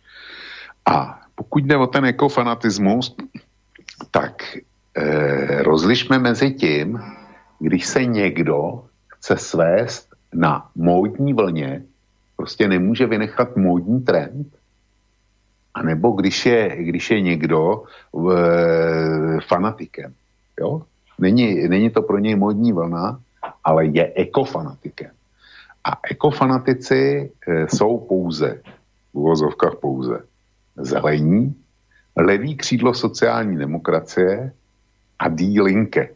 Ty ostatní jsou surfaři na modní vlně, kteří si e, ještě odbočím k jedné perličce. E, volby byly v Německu v neděli, ale v pátek po celém Německu byla další vlna demonstrací e, Friday for Future. Jo? Měli tam taky Gretu, která byla tuším v Berlíně a a snad ještě v jednom městě. A děti vyšly do ulic a skandovali, skandovali takový ty hesla, že je jenom jedna planeta, kde si, eh, kde si co si. A v eh, téhle atmosféře byly volby a jestliže máš eh, v každém větším německém městě tisíce dětí v ulicích, tak ti nezbývá a nechceš, nechceš je popudit proti sobě den před volbama, no tak samozřejmě razíš eh, ekologický hesla, ale je otázka, jak to myslí kdo vážně. Ekofanatici ty nemůžou ustoupit nikdy ze svých pozic, i kdyby eh, kilowatt elektrické energie měla stát 10 euro nebo 100 euro, tak oni nemůžou ustoupit nikdy ze svých pozic, protože to jsou fanatici. Podobně levý křídlo sociální demokracie, podobně dílenke. Ale ty ostatní strany, speciálně Unie a FDP, v momentě, kdy zjistí, že se trend u voličů obrací a že to je přes peněženky nedělatelný, neprosaditelný. Macron si myslel, že žlutý, žlutý vesty zlomí a že protlačí své reformy a nakonec to dopadlo tak, že ty reformy víceméně musel otroubit. A e, znova opakuju, to šlo v podstatě jenom o ceny benzínu a o pokuty za rychlost. E, o ničem jiném to v začátku nebylo, pak už to byl jenom mocenský soud. A v momentě, kdy dojde k něčemu takovému, e, k nepokojům, že bude plynu málo, mimochodem e, evropský zásobníky prej nejsou dostatečně naplněný a když přijde tuhá zima, tak prej se taky může stát, že plyn jednoduše dojde a nebude. Jo. To neříká nikdo jiný než zmocněnec e, vlády České republiky pro energetiku jistý Bartuška. To je v tom článku, který vyjde zítra taky. Já, já ho tam cupuju na kusy. A e, jestliže někdo, kdo je zmocněncem české vlády pro energetiku a energetickou bezpečnost, říká, že když bude tuhá zima, tak se taky může stát, že plyn prostě nebude, tak asi máme dost to dělat s vážným problémem. Jenom si to zkus představit, že, že prostě opravdu dojde plyn, že elektrárny pojedou, pojedou eh, na půl výkonu, ty německý, a budou, bude, bude tudíž po eh, Evropě nedostatek i elektrické energie. No a teď si představ, že někdo bude, bude dál e, jako vykřikovat ty hesla o elektromobilitě a o bez, bezuhlíkové Evropě a tak dále. Čili v momentě, kdy politici těch stran, který se vezou na té na populární vlně e, ochrany, ochrany klimatu, zjistí, že se, že se voliči začínají e, obracet a že jsou nespokojení, tak tuhle tématiku okamžitě opustí.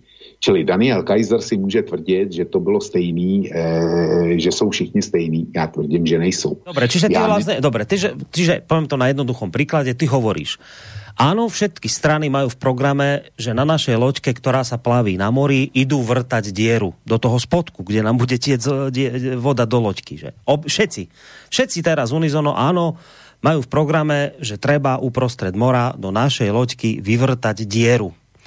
Ale že delia sa len v tom, že tí jedni sú lepší, lebo keď sa dnu začne valiť voda a začne sa loďka, potápať, tak tí jedni tú dieru zalepia rýchlo a tí druhí nechajú vodu ciesť ďalej. Hej, toto je jediné, čo ich delí v tom celom.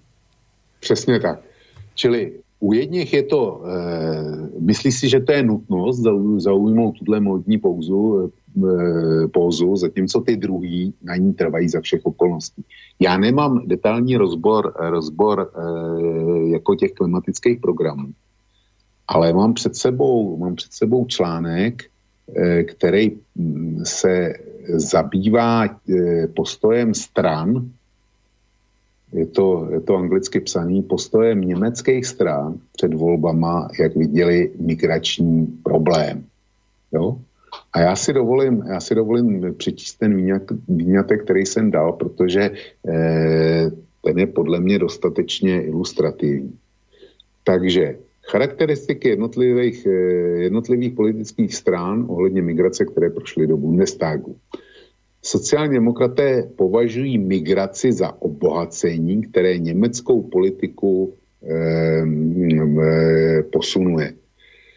Migrační politika je úkol, který by měl být řešen na evropské úrovni, říkají sociální demokraté. Volají po humánním azylovém systému Evropské unie a solidaritě s uprchlíky a migranty. Čili sociální demokrati jsou takový mírný výtači, ovšem jsou výtači tehdy, když to bude řešeno na celoevropské úrovni, což znamená, že se EU musí dohodnout. Unie klade důraz na prevenci a odstrašování, chce dále snížit počet lidí prchajících do Německa a mnohem více regulovat migraci. Strana se domnívá, že cílená migrace má společenské a ekonomické výhody, je-li spořádaná, dodržuje jasná pravidla a je doprovázena úspěšnou integrací zelení obhajují rozmanitou přistěhovaleckou společnost, chtějí usnadnit naturalizaci a vytvořit nové cesty pro pracovní a vzdělávací migraci. FDP považuje Německo za zemi imigrace, která vyžaduje jasná pravidla a migraci považují za příležitost. Základní právo na azyl pro politicky pronásledované osoby a je to z náboženských důvodů a sexuální identity je pro ně nedotknutelné. AFD zdůrazňuje eh, ještě více než Unie prevenci a odstrašování. Chce restriktivní uprchlickou a migrační politiku tím, že výrazně sníží migraci a azyl bude a azyl a bude se s ní vypořádávat na vnitrostátní úrovni. Žadatele o azyl by měli e, být odmítnuti přímo na hranicích. Dílinké prosazuje imigrační společnost, která projevuje solidaritu s globální svobodou pohybu a rovnými právy pro všechny. Jestli tohle, eh, migraci nám speciálně Daniel, Daniel Kaiser zmínil, tak jestli tohle je stejný, stejný přístup těch stran, které jsou dneska eh, v Bundestagu, tak já jsem, eh, já jsem eh, členem baletu Národního divadla. Hej, rozumím, rozumím. Pravíš, že už některé pri migrácii začínajú tú loďku zaliepať. No. Čiže toto, toto môžeme podľa teba teda očakávať aj pri napríklad zelenom šialenstve, ktoré rozbehnú áno všetci, ale niektorí sa pri ňom zastavia, keď bude zle. No, dobre, tak však ak toto je e, tá dôležitá vec, pre ktorú teda sa naozaj oplatí sledovať, aká vznikne koalícia, tak dobre. Ty si hovoril, že, že ešte jedna dôležitá otázka by tu mala byť zodpovedaná. Hovorí si už v podstate o tom, že prečo uh, sa vyšvihla SPD. Hovoríš, že za to môžu byť vďační osobe Olafa Šolca, ale že je tu ešte jedna nezodpovedaná dôležitá otázka. To je to šialená, tá šialená prehra CDU, CSU, konzervatívcov, ktorých doteraz viedla roky rokúce Angela Merklová. Že toto je otázka, na ktorú treba nájsť odpoveď myslím, že v svojom článku si to aj niekde písal, že toto je otázka, s ktorou nejak tí komentátori a pozorovatelia zatiaľ sa jej ani nedotýkajú, že je taký nejaký grál, ktorý zatiaľ nechávajú nedotknutý. Ale že teda asi sa s tým budú musieť nejak časom vysporiadať, lebo práve povedať to, že uh, to, títo konzervatívci, ak ich tak teda môžem nazvať, aj keď teda Dag Daniš, náš komentátor, to pekne niekde okomentoval, počkaj, nájdem si ten jeho ten jeho výrok, no nenájdem ho teraz v rýchlosti, ale on niečo hovoril, že na, na Merkelovej je zaujímavé to, že začínala ako konzervatívna politička a končí ako niečo ako, že ako ikona liberálov, alebo také niečo. No, zkrátka, dobre, uh, CDU, naozaj CDU, CSU teraz zaznamenala najhorší výsledok v celej svojej histórii od roku 1949, myslím. A to naozaj stojí za, za e, pristavenie sa pri tomto, že čo sa vlastne stalo tým konzervatívcom, prečo takto extrémne pohoreli, e, že aké dôvody ty za tým vidíš? No tak e, ty důvody, ten hlavní důvod se jmenuje Angela Merkel, Merkelová osobně. A co mě překvapuje, je, že nikdo, ani z, nikdo z obou uní a nikdo ani e, z komentátorů, e, minimálně z těch, který jsem četl nebo slyšel, tak se o Angele Merklový jako o příčině prohry obou uní nezmínil. Angela Merklová, e, když rozpažila svou náruč a prohlásila Vír Schaffendas v roce 2015, No tak eh, samozřejmě to mělo důsledky, které už jsme komentovali. Ona od té doby prohrávala jedny zemské volby za druhé, eh, za druhýma a prostě byl to řetězec, řetězec eh, naprosto trapných porážek. A to zbudilo v Unii nepokoj a začal být takový lehký tlak na ní, aby, jako že, že, že už je ten čas, aby. No a všichni si mysleli, že přijde nějaký nástupce a Angela Merkelová mu předá vedení strany i kancléřský úřad a dejme tomu, že se stahne, že se stahne do politického ústraní. Jenomže to si mohli myslet všichni ostatní, ale ne tak e, současná kancléřka. Když zjistila, která bije, tak Holt se rozhodla e, pustit nikoliv oba, e, obě své funkce, nýbrž jednu. A samozřejmě, že si vybrala to, že pustí eh, předsednictví eh, křesťansko-demokratické unie.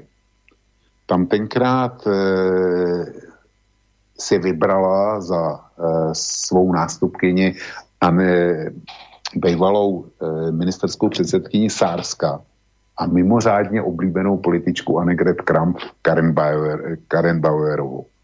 No a všichni si mysleli, že teda jo, že Bauerová bude, bude eh, nejdřív předsedkyní strany, jakmile se tam utrká, takže eh, Angela Merkelová jí uvolní kancelářský úřad.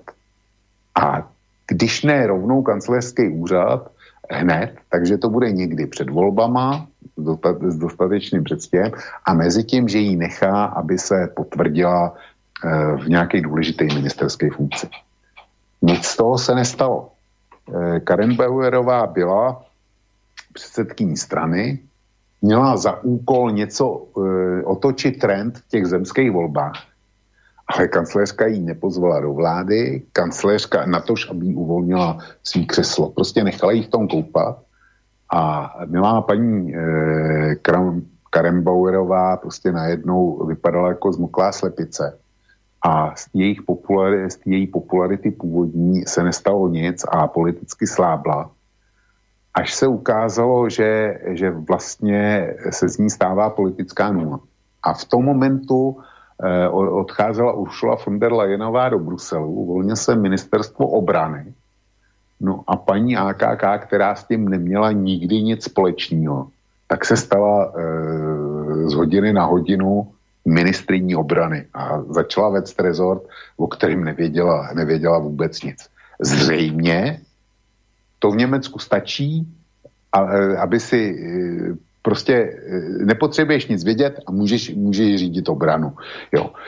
Čili to bylo, to se stalo Kramf jenom, že Unie dál prohrávala zemské volby a e, paní AKK klesala popularita i nadále takže e, zase vznikl nepokoj, že by to e, ve volbách, protože už se začalo vidět na termín e, voleb do Bundestagu, že by to pro volby mohlo být špatný. a že je potřeba, jak se je funkci předsedy převolit. Paní AKK to pochopila a sama se té funkce jako vzdala, že už, že už ji na volební sezdu nebude obhajovat. No a začali, začali se teda tvořit, tvořit koalice, kdo tu stranu povede. A ty kandidáti byli, byli nakonec tři. Šéf zahraničního výboru Bundestagu Redken, zemský předseda e, Severního podlíní Vestfálska Armin Laschet, no a kdysi protikandidát Angely Merklový, když e, se bojovalo o nástupnictví po Helmutu Kohlovi, Friedrich Merz. Friedrich Merz je prostě kovaný pravičák, takový ten, ten kterýho si představuješ, e, když řekneš německá pravice. Jo? Prostě člověk ze zkušenostma z biznisu a tak dál, mimochodem eh, s Merklovou prohrál tenkrát velmi těsně. Ale Merklová ho dala do kladby a 20 let e, sice byl členem strany, ale, ale e, nesměl do žádné funkce. Angela Merklová e, ukázala na Armina Lašeta, a Armin Lašet je klasický komunální politik. Já Prostě já jsem ho pojmenoval, já jsem o tom napsal článek, ten vyšel tuším 17. ledna, kdy ta volba došla. A já jsem e, tam tenkrát konstatoval, že e, mi ten, ten pán připadá jako nula, ale nula s úsměvem, protože úsměv byl jeho e, charakteristický znak a je do, je, e, do posud. A že e, prostě psal jsem o něm ještě různé věci a konstatoval jsem, že jeho volba se taky může stát velkým problémem, eh, velkým problémem eh, pro eh, CDU, CSU, pokud, bude, pokud povede stranickou kandidátku v těch volbách, co skončily minulou neděli. Tahle slova se do písmene potvrdila, protože celou dobu volební kampaně Armin Laschet byl v žebříčkách popularity a ve výzkumech, který se ptali na to, koho byste volili jako kancléře, kdybyste ho mohli zvolit přímo, tak eh, Olaf Scholz ten se pohyboval, dejme tomu, od 40 do 60 zatímco Armin Laschet se v těch, v těch eh, průzkumech to dotáhl nejvíc, tuším asi na 23 jo. A eh, Olaf Scholz byl dokonce eh, shledáván i voliči CDU, CSU, daleko lepším kancléřem na kandidáta, eh, teda eh, kancléřským kandidátem, než Armin Laschet. Jo. To je něco neuvěřitelného a čili eh, Angela Merklová si navolila nejdříve paní Annegret Kramp Karenbauerovou do funkce předsedkyně strany a potom, potom Armina Lašeta, eh, aby ji vystřídal a dávala si dobrý pozor na to, aby, aby neprošel Friedrich Merz, protože ten by se byl rozhodně nespokojil s tím, že bude dělat Mouřína e, v pozadí, že, že bude dělat Angele e, jako kancléřce křoví, ona, že bude e, hvězdou titulků a absolvovat světové jednání a on bude, on bude zodpovědný za porážky v zemských volbách. Jo, aniž, by, aniž by učinil nárok, aniž by si nárokoval takzvaný kancléřský bonus, Protože rozumný by bylo, aby předseda strany byl, dejme tomu, rok před volbama eh, jako mm, pozván na kancelářství a kancelářka mu řekla, já zítra aplikuju a ty, ty budeš můj nástupce, tak aby si na tebe voliči zvykli, aby si tě mohli otypnout. Jo, tohle, takhle já bych si byl představil přidání moci. Merklová naproti tomu sledovala úplně opačný postup tak chtěla někoho, kdo bude věčně v jejím stínu a já ji podezřívám z toho, že eh, ona má spočítáno, že když vydrží v kancelářském křesle do Vánoc, což se klidně může stát, eh, pokud se ta vláda bleskově nesloží, tak to klidně můžou, můžou ty jednání jít ještě přes nový rok. A v takovém případě by Merklová byla nejdéle sloužícím německým kancléřem eh, v celé pováleční historii. To znamená, že ona by byla v úřadě déle než eh, Konrad Adenauer, nebo Helmut Kohl, něco prostě nepředstavitelného, protože to byly skutečně velké persony. A Angela Merklová, já ji podezřívám z toho, že jejím jediným e, zájmem minimálně poslední dva roky bylo to, aby ona tyhle dva e, německý velikány prostě trumfla. A ona byla tím, tím historickým lídrem. Jo. Takže, takže si vybrala, vybírala ty, e, kteří jí neohrožovali a kteří si na to netroufli.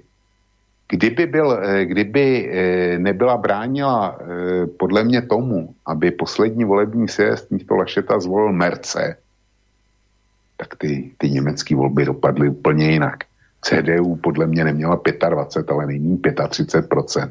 Sociální demokracie byla na nějakých 15 a může taky být, že by, byl, že by, byl, eh, že by bylo CDU, CSU stačilo se dohodnout na vládě s FDP, vytvořit takzvaný pravicový blok a že by byly, že by byly těch eh, já nevím, potřebných eh, na český poměry 101, když to vezmu na český poměry, takže by byly, že by byly dali dohromady tyhle dvě strany.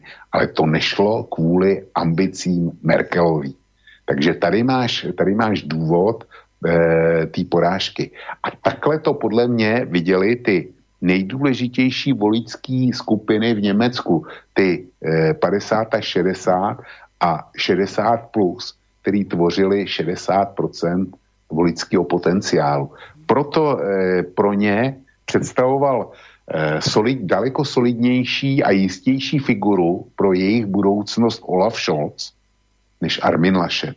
Tady máš důvod. No, ja som, ja som si pozeral nejaké vyjadrenia komentátorov, pozorovateľov. Veľmi sa zatiaľ je pravda k tomuto nevyjadrujú k CDU, CSU, len som našiel vyjadrenie nejakej pani Karin Rogalskej, ona je nemecká publicistka, ale asi zo Slovenska, lebo hovorí takou lámanou Nemčinou, ale takom dobre po Sloven... teda lámanou Slovenčinou, ale dobre celkom je to ide, takže si myslím, že zrejme to bude pani, ktorá zrejme buď odtiaľ to pochádza, alebo tu žije, neviem.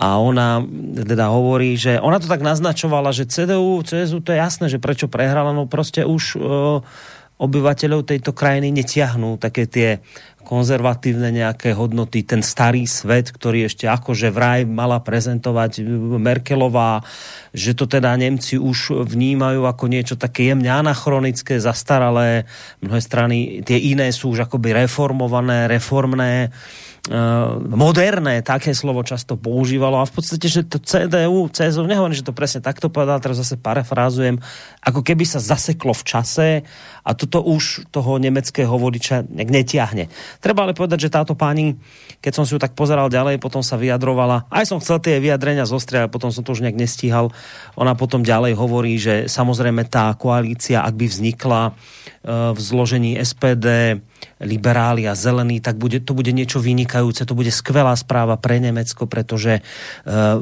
jednoducho už nebude, nebudú tie dva veľké monolity, ale budú malé strany a budú musieť ich tí veľkí počúvať. Doteraz tí veľkí neboli zvyknutí počúvať a je to skvelé, lebo Nemecko bude modernejšie. Čiže máš, zkrátka vieš, že máš dočinenia s takouto progresivistickou mysľou. No ale teda ona to uzavrela takto, že to je taký nejaký akože aj názor v tom Nemecku, že, že skrátka konzervatívne hodnoty prestali tiahnuť. A to je dôvod, prečo CDU, CSU pre, pre, proste pohorela. Prezentujú starý svet, ktorý už neláka. No tak e, za mě to je naprostý nesmysl tohle. To je přání otce myšlenky. E, kolik tej dámě bylo? Asi tak Víš čo, neviem, ale tak keď na ňu pozriem, aby som je typoval takých už dobre cez 40, do 50. No tak to, to patří těm 40% eh, eh, voličů v Německu pod 50. Takže ať si to myslí a já bych ji odtaxoval, já bych ji musel vidět, ale odtaxoval bych ji stejně jako ty, prostě dáma, která se vidí v progresivismu. Já si myslím, že není pravda, že konzervativní hodnoty netáhnou. Může být, že netáhnou už tolik jako dřív, protože eh, v tom svým velkým článku mám i graf politických preferencí eh, od roku 1949 eh, a byly doby, kdy byly doby, kdy, když se na něj podíváš, kdy ty velké strany dohromady dávaly 80%, nebo dokonce i 90, to mohlo být, že to byl součet e, volebních zisků Eh, obou unii plus SPD. a e, buď mohli vládu vytvořit přímo sami, jedna strana, se týkalo speciálně CDU, CSU, a nebo si k tomu přibírali jednu další stranu. Teď už to musí být e, tři strany a já v tomhle, e, v tomhle e, rozplizlým politickém spektru nevidím nic dobrýho, naopak. E, vy máte ve vládě dneska čtyři strany a vidíš, jak to vypadá. To je, to je prostě k nevládnutí jeden jde po krku druhýmu a čím více blíží konec eh, parlamentní periody a budou nové volby, tak eh, ty spory se vyhrocujou.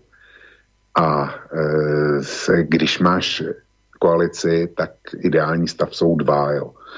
Čím, čím potom přibý, přibývají další, tak tím e, ta ko, koalice je heterogenější a, a jsou tam větší odstředivý tendence. Čili e, za mě nemá, e, nemá ta dáma pravdu Jde spíš o to, že lidi jsou politikou unavený, že stále méně důvěřují eh, jaksi takzvaným zavedeným, zavedeným stranám. Ono je, to, ono je to o tom, že ty strany, podívej se, nejlepší příklad je u vás. Tam byla komunistická strana, zavedená strana a, a já nevím, KDH a e, další, jo. A zbyla z nich jediná když se na to podíváš. V podstatě Ficův smer, všechno ostatní jsou noví subjekty, který mají e, členstva takového toho e, řadového členstva. Každá má náčelníka, má, má náčelníky, ale nemá žádný indiány a stranické elektorát se vejde do jednoho velkého autobusu, e, když to přeženu. A tohle, takovýhle to, to rozmělnění politické scény, to nemůže vést k ničemu dobrému protože strany zanikají, vznikají, ty nový subjekty slibujou, ale není zatím, e, zatím žádná zkušenost. A takže voliči se příště cítí zase, zase podvedený. A to se týká celého e, západního systému politického vemsy. E, v Itálii kdysi byla dominující silou křesťansko-demokratická strana. Prostě vyhrávali volby a jejich protiváhou byli komunisti. Dneska už neexistují ani jedni, ani druhý. Možná, že existují, ale, ale e, jsou naprosto bez politických šancí. Ve Francii to, byly, to bylo republikánská strana, byli to socialisti ještě nedávno, byli to komunisti. Socialisti e, jsou naprosto marginální záležitost. E, Svaz pro republiku, to je něco podobného. V Británii konzervatisti, lejbristi, eh, lejbristi pro nikoho jiného už nebylo, nebylo místo. A oni v britském parlamentu jsou dneska zelení a e, jako už tam byli taky taky koaliční vlády a to mají přímý volební systém. Jo. Podívej se napříč Evropou a všude to, všude to vypadá stejně. Čili to není o tom, že by netáhly konzervativní hodnoty. To je o tom, že velké strany ne, pro voliče nereprezentují už žádnou jistotu. A já hmm. si myslím, že to je, že přesně eh, ti voliči, kteří jsou konzervativní, tak jsou zklamaný ze všech nejvíc a hledají, hledají kam by se kam by se uchýlili, kde by se upíchli. Ne, že konzervatismus netáhne. Tak, presne a... tak. To hovoria kritici, prepáč, že do toho skáčem, to hovoria, tie kritické hlasy, že, že, že nie, že nie sú zaujímavé eh, konzervatívne hodnoty, ale že Merklová je CDU, už, CSU už dávno konzervatívnymi nie sú že ak teraz vymenujú príklady, že, že manželstva osôb rovnakého by to presadila Merklová, ktorá sa tvári ako kresťanská únia. No čo to má spoločné s kresťanskou úniou? A takto by sme mohli pokračovať ďalej nakoniec otvorenie migračného šialenstva. Čiže to skôr vravia, že, že, že nie, že netiahnu konzervatívne hodnoty, ale CDU, CSU už dávno ich nereprezentuje. Čiže toto je skôr taký ten, ten kritický hlas. A som ti skočil do toho, prepač. No, eh, hele, já mám před sebou eh, otevřený interview, který dal, který dal Friedrich Merz, o kterém jsem přesvědčený, že ten, kdyby byl předsedou, tak ty volby vyšly úplně jinak. A Německo eh, nemusel bych býval byl psát, že eh, výsledek voleb je katastrofou, ať dopadnou jak chtějí. Ale eh, ten, dal, ten dal interview, z kterého mám eh, eh, jako před sebou výtah a jedna, jedna věta zní, eh, Unie se, odna, se odnaučila pracovat, e, tematicky pracovat. Jo. A druhá věta je, že CDU se stala e, myšlenkově líná. Jo, on, on, on říká, že e, ideí e, a místo, místo hledání, hledání e, jaksi nové priory, stanovování priorit a e, jako takový tý klasický stranický práce, takže se CDU soustředila, předala tohle svýmu aparátu a soustředila se pouze na techniku vládnutí. Čili tohle říká Friedrich Merz a já podepisuju naprosto eh, každý slovo z tohohle. Já bych mohl citovat víc, ale to, to, to, nemá, to nemá smysl. Eh, celý ten interview, pokud vím, je ve Špíglu, já mám jenom eh, na stránce z Bildu, mám takový ty headliny, který, který zajímají Bild. Jo.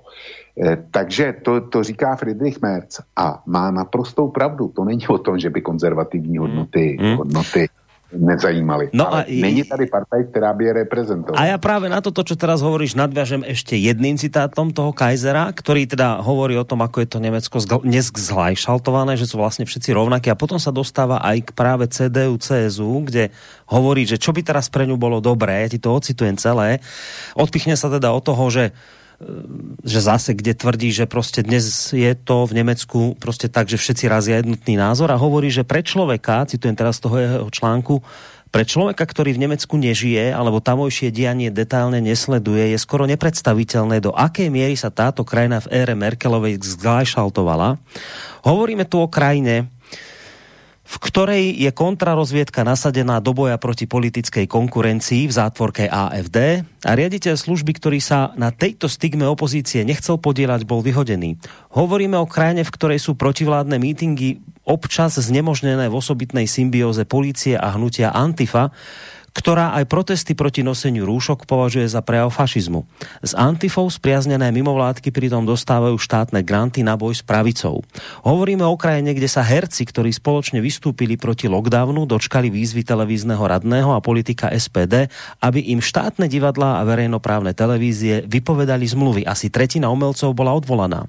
Hovoríme o krajine, v ktorej dirigentovi svetovej úrovne Christianovi Tilemanovi v Drážďanoch ukončili zmluvu za to, že neprejavoval politickú politickú uvedomelosť.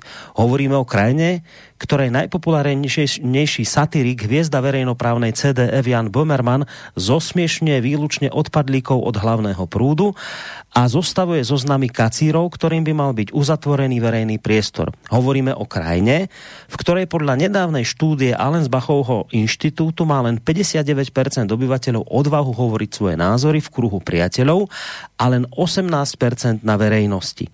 A teraz to, to, tá podstata, to premostenie k tomu, o čom sme sa tu teraz rozprávali. Bez otvorenej atmosféry nie je reálne, že by sa v Nemecku znova otvorila diskusia o pristahovaleckej politike, ani nehovoriac o klimatickej. Až zmena v Nemecku je predpokladom pre obrad k rozumnejšej, ľudskejšej, zdržanlivejšej Európskej únii, zatiaľ je ale takáto zmena z roka na rok chimérickejšia. Chýba pre ňu základný predpoklad, slobodná atmosféra, otvorená verejná diskusia. A pretože dogmatickejšia je na západe už dlhodobo ľavica, mala by CDU, teda tí tzv. konzervatívci, mala by CDU odísť, respektíve byť vytlačená. To je prvý predpoklad, aby sa z tejto stále veľkej subkultúry stala mohutná základňa, v ktorej sa začne množiť vírus slobodomyselnosti. Čiže v podstate nám tento pán Kaiser hovorí, že Áno, že, že je to tam zglajšaltované, tak ako to vymenoval. Áno, CDU dnes je na tom tak, ako si to nakoniec aj ty e, citoval toho pána. A teraz, že jej by, on prostě naznačuje, že jej by v tomto marazme naozaj prospero, keby bola vytlačená preč, a tam niekde na tej periférii by sa začal, ako tu presne povedal, že tam by vznikla z tejto veľkej mohutnej subkultúry by sa stala mohutná základňa, v ktorej sa začne množiť vírus slobodomyselnosti, že ako keby na tej, na tej periférii by prostě zoslobodnela a zase, ako keby zase začala raziť tie hodnoty, na ktorých predsa vyrástla. Že tam by ako keby našla ten konzervatívny zdroj, za čo sa teda naozaj oplatí bojovať. Čo si o tomto myslíš?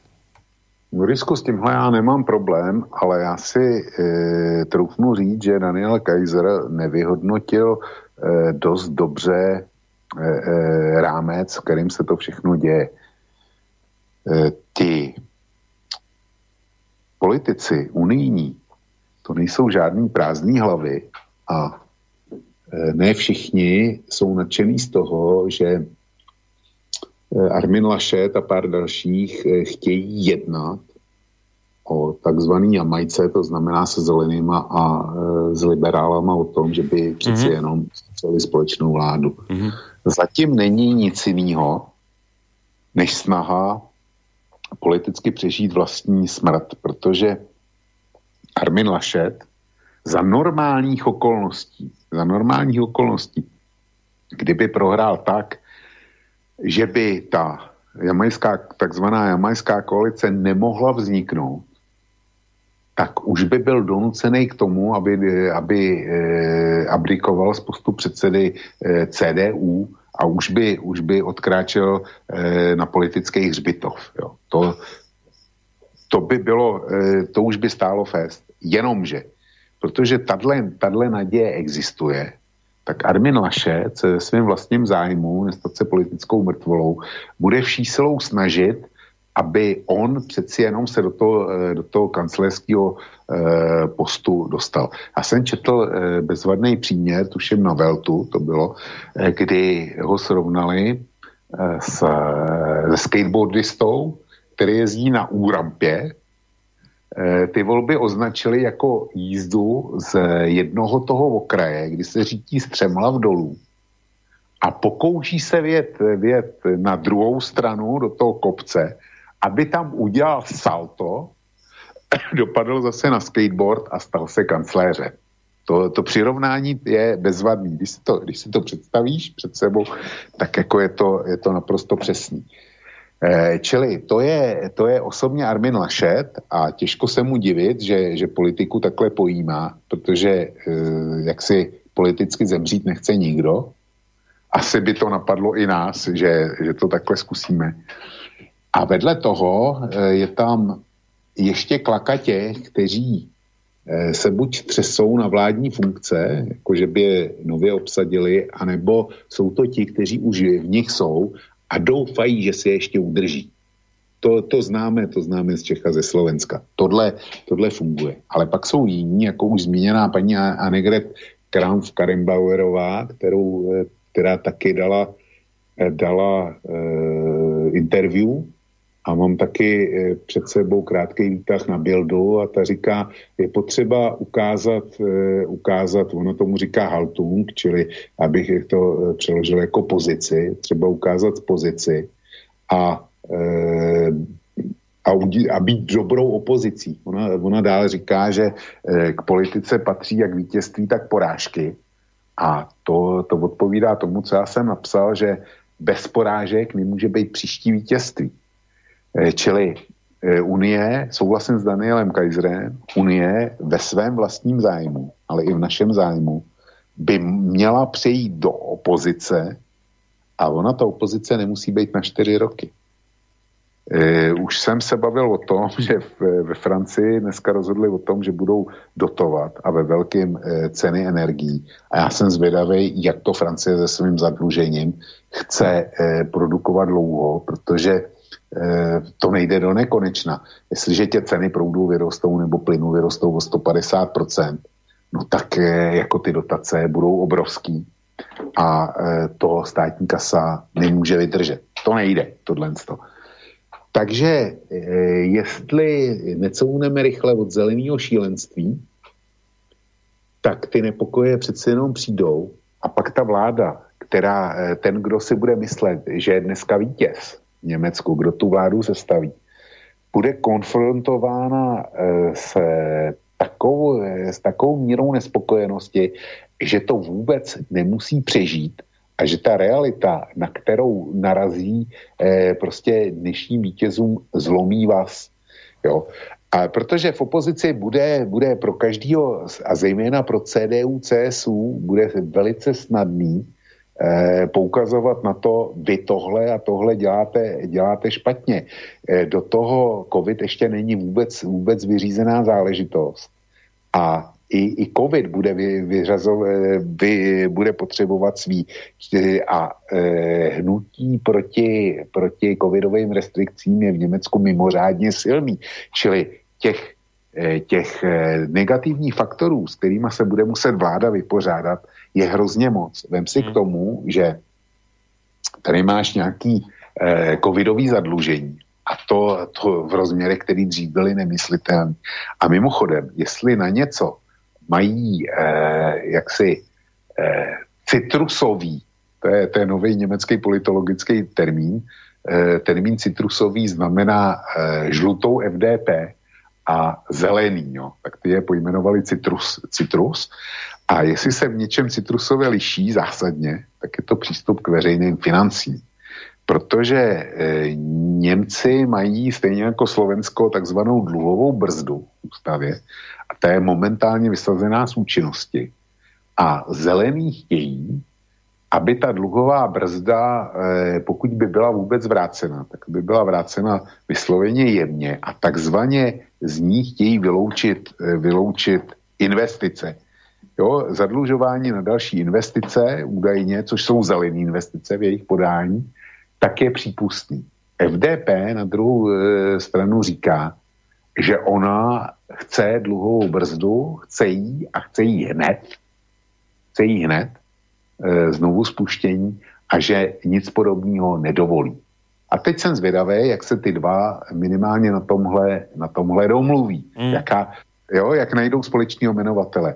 E, samozřejmě, že, e, že e, jak si e, získání moci, to je, to je největší čarodějka, nikoli fláska, že je mocná čarodějka. Získání moci ještě, ještě mocnější čarodějka vždycky byla. Takže dejme tomu, že se nakonec, nakonec domluví na nějakém kočkopsu, ale dlouhodobě to, to fungovat nemůže, protože jestli je francouzi za, zastropovávají ceny energií, tak to Německo bude muset udělat taky. To, tomu není vyhnutí. Německý spotřebitel má stejné tužby a e, dejme tomu o něco na dítější peněženku než francouz, ale e, je to asi jako v Čechách a na Slovensku. My asi máme v peněženkách víc než průměrný Čech, asi o něco víc než e, průměrný Slovák. Aspoň teda podle statistických údajů, to, tím se nechlubím, tím prostě kon, konstatuju, co, co říkají statistiky. Nicméně, ten rozdíl mezi náma a váma Eh, je nepatrný. Jo. Máme víc, ale, ale eh, je to, eh, prostě máme víc v chudobě oproti evropskému průměru. Takže, takže jak si, když u vás půjdou ceny energií nahoru, tak a my se dostaneme na stejný úroveň jako vy, no tak je taky neutáhneme. Jo. Čili to tež bude muset být v Německu a jak říkám, já se vracím k tomu grafu ze Špíglu dvě třetiny Němců prohlásili, že chtějí ochranu, ochranu životního prostředí, ale rozhodně ne tak, aby to, aby to museli zaplatit. A to dohromady nejde. No dobré, tak vlastně naznačuje, že keby e, tá, tá takzvaná teraz konzervatívna CDU, CSU užila rozum a vykašľala sa na to, čo chce teraz Lášet, e, hej, tak je logické odísť teraz do opozície, lebo sa chystá strašný prúser, tak to poviem, ktorý ne, neustoja. A toto je vec, kde si môže CDU vylízať rany. Otázka ale je tá, čo, ktorú nadstavil ten, a toto je pre mňa zaujímavé, ten Kaiser, kde on hovorí, že treba ísť tam na tú perifériu, aby ako keby sa tá CSU vrátila k hodnotám pre Boha, na ktorých za, sa postavila, že ona utiekla niekde úplne inde, dnes to je, nemá nič s konzervativizmom. A, on, a toto je to point, tá pointa, kde on hovorí, počujete, dnes je v Nemecku situácia, že 59% obyvateľov nemá odvahu hovoriť nahlas svoje názory, pozor, v kruhu priateľov. 59% sa bojí povedať svoj názor v kruhu priateľov a na verejnosti je to 18% ľudí, ktorý je schopný prostě niečo povedať. Rozumiete, to je šialený strach. Tá. A teraz on vraví, že tak nech tá CDU ide tam dole do tej opozície, nech si tam vylieže rany, nech sa vráti k svojim hodnotám a nech tam vznikne niečo slobodomyselné, niečo také, že tam bude znova volanie po slobode, po tom, že pre Boha ľudia nebojte sa hovoriť svoje názory a takéto veci. A teraz toto je tá otázka, že môže sa toto udiať? Nie je toto už úplne, že akoby také veľmi idealistické nejaké maľovanie si niečoho, že CDU by takéhoto niečoho bola schopná v opozícii, že toto sa môže? Je to vôbec podľa teba reálna šanca, že by sa toto mohlo nejakým spôsobom zmeniť, keby sa tá CDU tam dostala do tej opozícii, že je šanca, že tam niečo takéto vyklíči? O čom hovorí ten Kaiser? Eh, Borisku, já si myslím, že je. Eh, za předpokladu, že vzniknou opravdu, jak eh, odhadu do budoucna masový nepokoje kvůli, kvůli Green Dealu a podobným záležitostem. Daniel Kaiser neřeší, proč v Německu ty poměry jsou a já jsem rád, že jsi to přečet, protože já jsem o tom chtěl mluvit a pak jsem, pak jsem odbočil úplně jinak. Eh, v Německu už to dávno neudávají politické strany. Nejsou to politické strany, které nastolují témata, ale je to takzvaná mediokracie. Jo?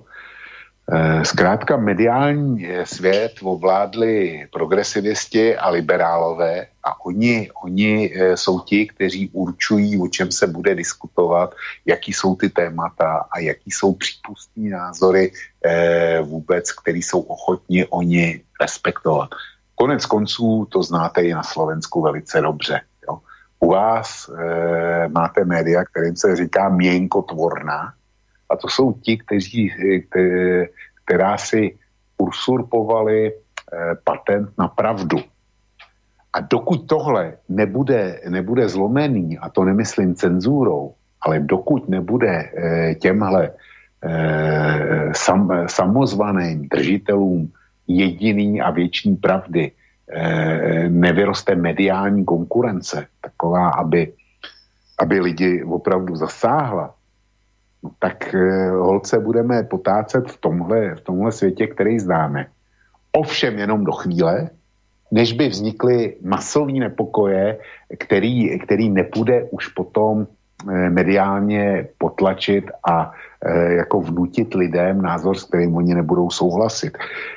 Tady máme dobrý příklad s migrantama. Vzpomeň si na to, když jsme s tímhle tématem začali, jak byl ten tisk jako jednotný evropský tisk, dokonce i náš a váš, jako jeli na té vlně, vítejme uprchlíky, je to, je to kulturní obohacování, ploty jsou špatně, jako e, refugees welcome a, a, a tohle, tohle byla ta e, nosná vlna. A podívej se na to, jak to máme dneska, že jsou pořád jaksi um, weby a jiné informační zdroje, který píšou eh, tohle dál.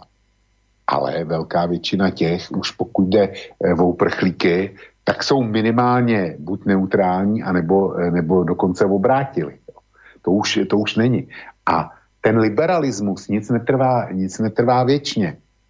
O tom se přesvědčili komunisti. Se Sovětským svazem na věční časy to stálo na každém rohu, kde pak je dneska společný, teda Sovětský svaz a kde pak jsou věční časy. Jo. A takhle to bude ze všem. Všechno se přežilo, všechno se okoukalo. Takže e, podle mě e, ano, stát se to může, ale zásadním předpokladem proto je, aby se, e, musí se, buď teda musí dojít k, masovej, eh, k masovým nepokojům občanů. A nebo musí být mediální svět do, dotlačený k transformaci minimálně tím, že vedle, vedle toho množství těch eh, držitelů jediný a věčný pravdy vzniknou i naprosto opoziční média, ale nikoliv, eh, nikoliv jako s vlivem kosy, Eh, nebo proměň slobodného vysílače, ale tak, aby zasáhli, eh, dejme tomu, aspoň třetinu, třetinu nebo lépe polovinu populace. Hej, len tam je to vlastně zaciklený problém, lebo pre tento druh média ty prostě potrebuješ zdroje a tie zdroje prostě prichádzajú pre média práve z toho sveta liberálno-progresivistického, čiže tu je to, to zaciklené, že ty keď takéto médium chceš vytvoriť, tak žiaľ nemáš toho, kdo by ho financoval. Tu prostě ti nebudú chodiť e, reklamy alebo nebudeš dostávať granty, dotácie prostě z tohto nejakého konzervatívneho sveta, ktorý by vytvoril reálne takúto protiváhu. Už tu na, u nás na Slovensku vznikajú nejaké konzervatívne médiá, aj sa im darí, povedzme, že ale vždy je to viac menej len o tom, že ich musia ľudia podporovať, kdežto tam tá liberálna strana, tá má za sebou kapitál, ona má za sebou v podstate to poviem tak globálnu oligarchiu a to je úplne iná váhová kategória. Čiže, ale toto je úplne na inú debatu, to len hovorím, že prečo je to vlastne problém toto vytvoriť, lebo, lebo progresívno-liberálny svet má v rukách úplne iné karty, ktorými hrá. Má prostě samé žolíky v rukách a tá druhá strana, tá prostě má samé hrozné karty. Že toto je ten problém. Čiže skôr asi to bude, vočko, tak, že skôr asi prídu tie nepokoje a tieto zvrtnú, než, než teda vytvorenie nejakých takýchto silných médií. Inak hrozí nám tu dnes večer scenár, že za k tým mailom nedostaneme, čo ale teda nevadí, lebo, lebo bude očividne relácia Vlková listáreň na budúci týždeň v útorok, ak by teda sa nič nebude zásadné meniť, tak v tom štandardnom čase o 8 ráno, čiže maily sa prečítajú, to obavu mať nemusíte, len e, naozaj tam o začiatku mi bolo jasné, že hrozí, že to dnes dopadne tak, že to nebude postavené na poslucháčoch, ale tentokrát skôr na rozhovore nás dvoch. Lebo toto je veľká téma, stále sme sa x veci nedotkli. Uh, tak uh, asi z tohto dôvodu už dopredu tak trošku predznamenávam, že dnes teda asi, asi to skôr uhráme takto a, a, a veci vášho charakteru čítať poslucháčského dáme potom skôr do tej listárne. A to aj preto, lebo teda ešte sa chcem k tomu dostať. Čiže, čiže po tomto všetkom, čo sme si tu porozprávali, mám to teda chápať tak, že nejaká tvoja predikcia, predpoveď, intuícia, pocit je taký, že teraz čo sa v tom Nemecku udeje, Samozrejme je tu na výber možnosť, že teda bude ďalej vládnuť veľká dvojkoalícia typu CDU, CSU spolu s SPD. Toto obaja vylúčujú, že toto nie je. Dobre, tak povedzme, že toto je jedna z možností, aj keď nereálna. A potom sú tu tie možnosti, teda CDU, CSU s FDP a zelenými, alebo SPD so zelenými a s FDP, teda s liberálmi. Z tohto mixu si trúfneš predpokladať, ako to dopadne? No, já jsem ten odhadal i do toho článku a tam myslím, že jsem, že jsem konstatoval následující, že kdyby to bylo na mě, tak by vznikla velká koalice a e, já jí pořád ještě, jakoliv je to, je to možnost, která je nejméně pravděpodobná, tak ještě ne, neumřela, podle mě, protože vzpomínám si na rok 2017, kdy to vypadalo na onu vzpomínanou Jamajku. Eh, tenkrát se CDU snažila se dohodnout e, taky s FDP a se zelenýma na společné vládě, ale e, ty trpaslíci každý chtěl prosadit svůj program. Navzájem nebyli schopni se dohodnout. Takže nakonec, eh, a nakonec to dopadlo tak, že Christian Lindner, eh, šéf FDP, buknul do stolu, převrch, eh, převrch figurky a prohlásil, že na těch jednáních nepokračuje.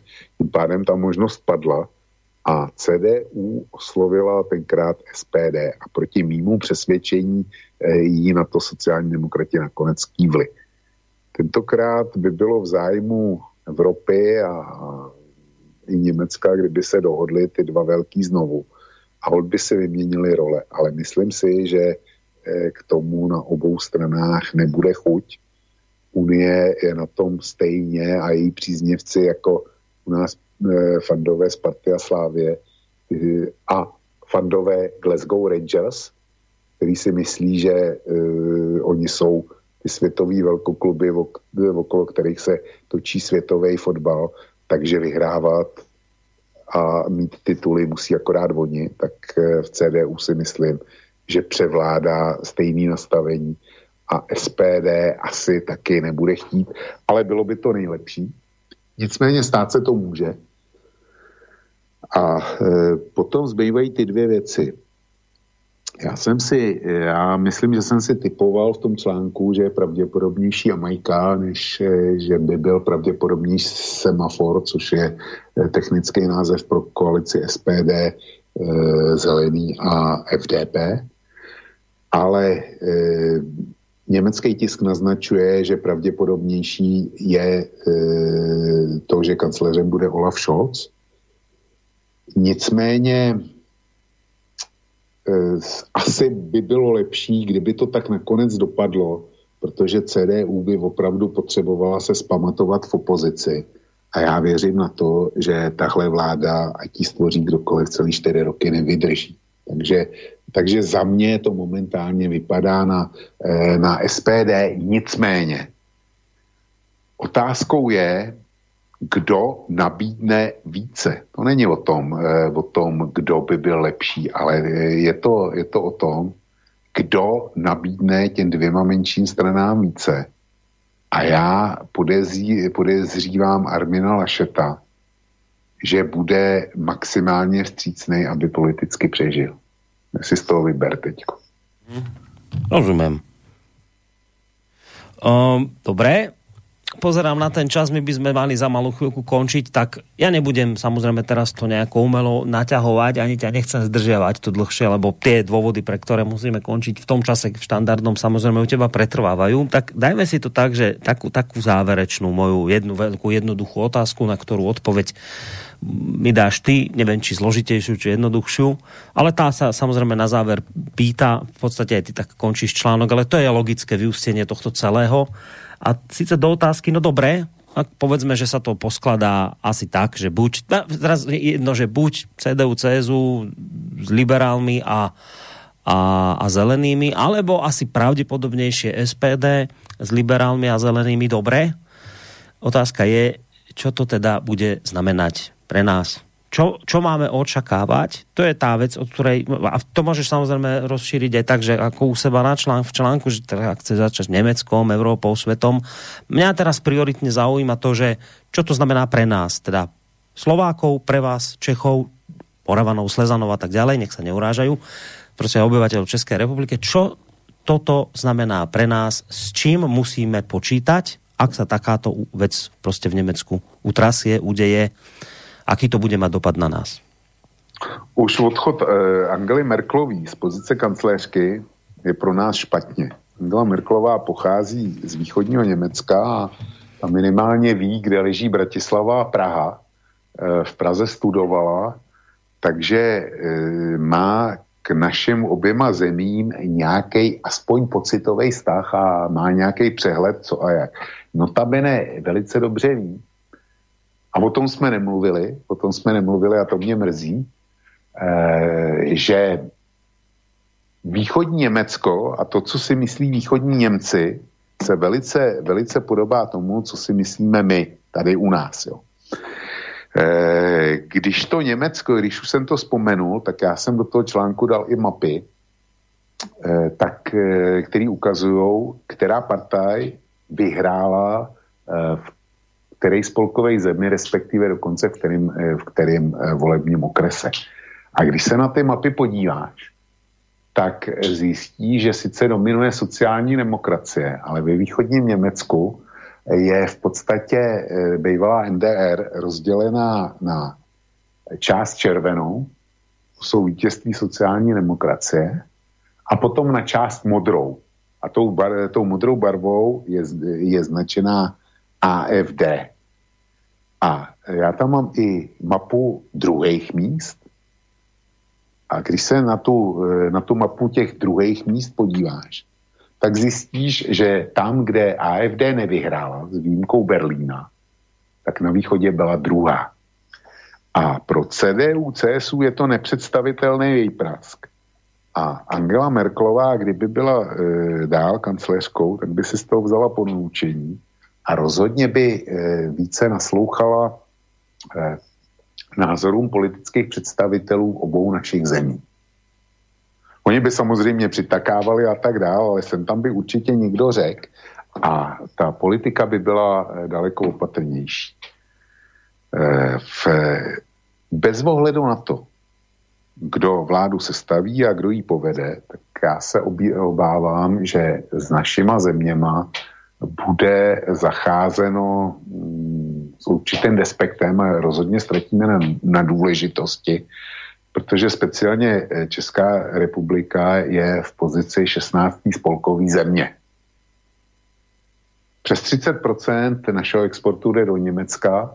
Němci ovládají eh, náš velko a malou obchod, eh, ovládají, ovládají eh, energetiku, z nemalé části e, jsou e, spolu ovládajícími ohledně finančního sektoru, to tež platí pro velký stavebnictví, mají rozhodující podíl na českém strojírenství a u vás je to hodně podobný. Takže my fungujeme jako jejich další spolková země. Vy dokonce máte euro, takže fungujete s náš. My, my ho ještě nemáme, ale e, jsme na Německu závislí. A jestliže Německo přiloží pod kotlem fanatismu, jakože to udělají, jak jsou zelený ve vládě, tak ten fanatismus přijde a přijde ve všech otázkách, e, na který jsme mimořádně citliví. To znamená, to znamená e, ta klimapolitika, to znamená migranti a integrace, eh, integrace prostě těch, co nás obohacují a tak dále. A oni budou, oni budou další věc jednocování Evropy. A tohle bude rozhodně se zelenýma eh, forzírováno neskonale silněji, než to bylo, než, než to bylo dříve. A to se týká nejenom teda nás, e, našich dvou zemí, ale to se týká v podstatě celé Evropy tohle. A pro nás je to špatně, pro nás je to zásadně špatně a pro Evropu je to jenom špatně. V vozovkách jenom. Jo. Čili to je výsledek německých voleb. No a teraz ti prečítam niečo na záver. To bude z, z hlavných správ. Taký krátky úryvok. E, v Nemecku sa už že teda toto nás čaká a preto treba urobiť túto vec. V Nemecku sa už otvorene hovorí, že najpravdepodobnejšou vládnou koalíciu budú práve neomarxistickí sociálni demokrati, zelení ekofanatici a k sebe si prizvú zrejme aj liberálov zo strany FDP. To hovoríme aj my, že toto je teda tá asi najpravdepodobnejšia e, koalícia a teda článok pokračuje. Táto zeleno-liberálno-neomarxistická klika na čele Nemecka bude mať žiaľ dosah aj na Slovensko. Nemecko je totiž de facto lídrom Európskej únie a čo sa deje v Nemecku sa časom premietne aj do životov ľudí v ostatných krajinách Európskej únie. Nemecko s novou vládou urýchli neomarxistické a ekofanatické tendencie Európskej únie, čo môže uvrhnúť Európsku úniu do záhuby ešte skôr, ako sa predpokladalo. Takzvaný Green Deal sa pravdepodobne urýchli a vedenie EÚ pod vplyvom Nemecka bude tlačiť na všetky krajiny, možno aj pod hrozbou sankcií, aby ho prijali. Green Deal samozrejme znamená deštrukciu európskych krajín, keďže už nebudú konkurencie schopné najmä voči Číne a iným majzinským krajinám, ktoré žiadne zelené šialenstva samozrejme nebudú dodržiavať. Európska únia pod vplyvom Nemecka bude pravdepodobne taktiež tlačiť na príchod migrantov a v krajinách EÚ bude pretláčať nebezpečné LGBT a gender ideológie. Nie, že by to tak nebolo doteraz, no to, čo nastane po nástupe neomarxistickej kliky v Nemecku, bude iný level. Mnohí budú ešte nostalgicky spomínať na mamu Merkel. Predpokladám, že asi to, čo som doteraz prečítal, by si s nejakými asi výhradami menšími či väčšími podpísal aj ty Vočko. No ale teraz nasleduje ten záver toho celého. Keď si to zoberieme z historického hľadiska z Nemecka, nič dobré neprišlo. V 20. storočí Nemci zničili Európu dvoma vojnami a nacizmom. V 21. storočí to vyzerá, že zničia Európu ďalšou zhubnou ideológiou, takzvaným zeleným neomarxizmom. A teraz, jediným spôsobom, ako sa zachrániť, je z potápajúcej sa lode menom Európska únia čím skôr vystúpiť. Čo si o tomto myslíš? No, tak tohle, eh, to, co si čet no, na začátku, tak eh, jsem se snažil říct a zřejmě jsem to neříkal, neříkal dostatečně, eh, dostatečně jasně ale v podstatě eh, jsem se snažil říct to tež. Mm-hmm. tam mě rušila jediná věc a to je termín neomarxismus. Hej, tak som si to presne myslel, že toto asi tie jediné bude píliť uši. Ale áno, podľa mňa si to hovoril celkom jasne a preto som aj povedal, že asi by si to viac menej všetko podpísal, len teda tam s tou výhradou toho neomarxizmu, tam som čakal, že, že budeš mať výhrady, ale teraz ten záver, to bude asi to najdôležitejšie, na čo sa pýtam, lebo, lebo vieš, mnohí ľudia to presne tak môžu vnímať a oprávnene, že no dobré, ak sa tu chystajú šialenstva tohto, tohto typu a vy to priznávate, že teda sa chystajú, tak poďme preč. Stadia šialenstvo nás obíde. No tak e, jako spousta lidí to vidí jako řešení a já to jako řešení nevidím. Pro, z velice jednoduchého důvodu. Švýcarsko Švýcarsko není členem Evropské unie, Norsko taky není členem Evropské unie a přesto jedou na úplně stejný vlně jako, eh, jako Evropská unie v těchto otázkách. Mimochodem, minulý víkend bylo ve Švýcarsku, jestli se nepletu, referendum o tom, jestli eh, umožnit manželství stejnopohlavních párů a Švýcaři k mýmu velkému překvapení si to odhlasovali, že jo. Že, že je potřeba to povolit, jo. Včetně adopce dětí. Konzervativní Švýcaři tohle odhlasovali.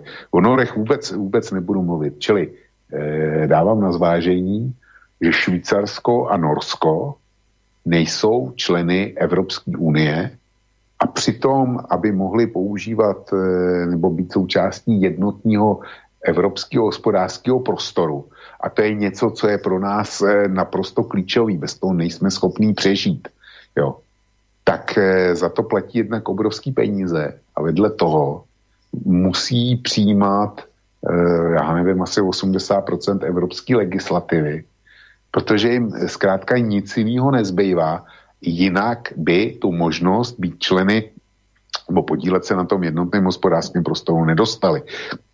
Čili ti, kteří říkají, musíme opustit Evropskou unii, tak by taky měli říct, jak si představují, že bude fungovat naše ekonomika, když e, eh, 30% našeho vývozu jde do Německa speciálně a celkově do zemí Evropské unie je to 80% takový ty řeči, jako že si e, budeme muset najít jiný teritoria, kam bude, hold budeme vyvážet, tak to jsou akorát řeči a pro boha lidi nevěřte tomu, kdo to, kdo to říká. E, protože my tady máme tenhle systém 30 let. A já už jsem říkal, že rozhodující slovo e, v české ekonomice a v českém průmyslu, speciálně teda, mají německé firmy.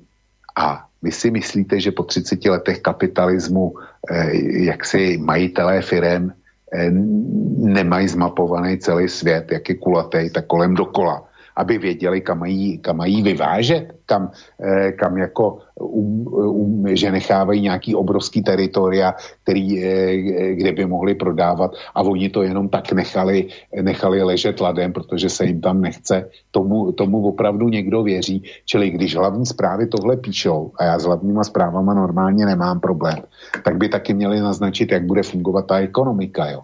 Eh, když bychom z Evropské unie odešli. Uh, vieš, tam možno je tá otázka tak, že uh, dobre, však toto je známe, toto je argument tvoj, ktorý, v ktorom si konzistentný, tvrdíš toto dlhodobo, presne to, čo teraz zaznelo. Ale v tejto relácii bolo povedané, že Green Deal bude šialenstvo, ktoré s najväčšou pravdepodobnosťou skončí tak, že výjdu ľudia do ulic.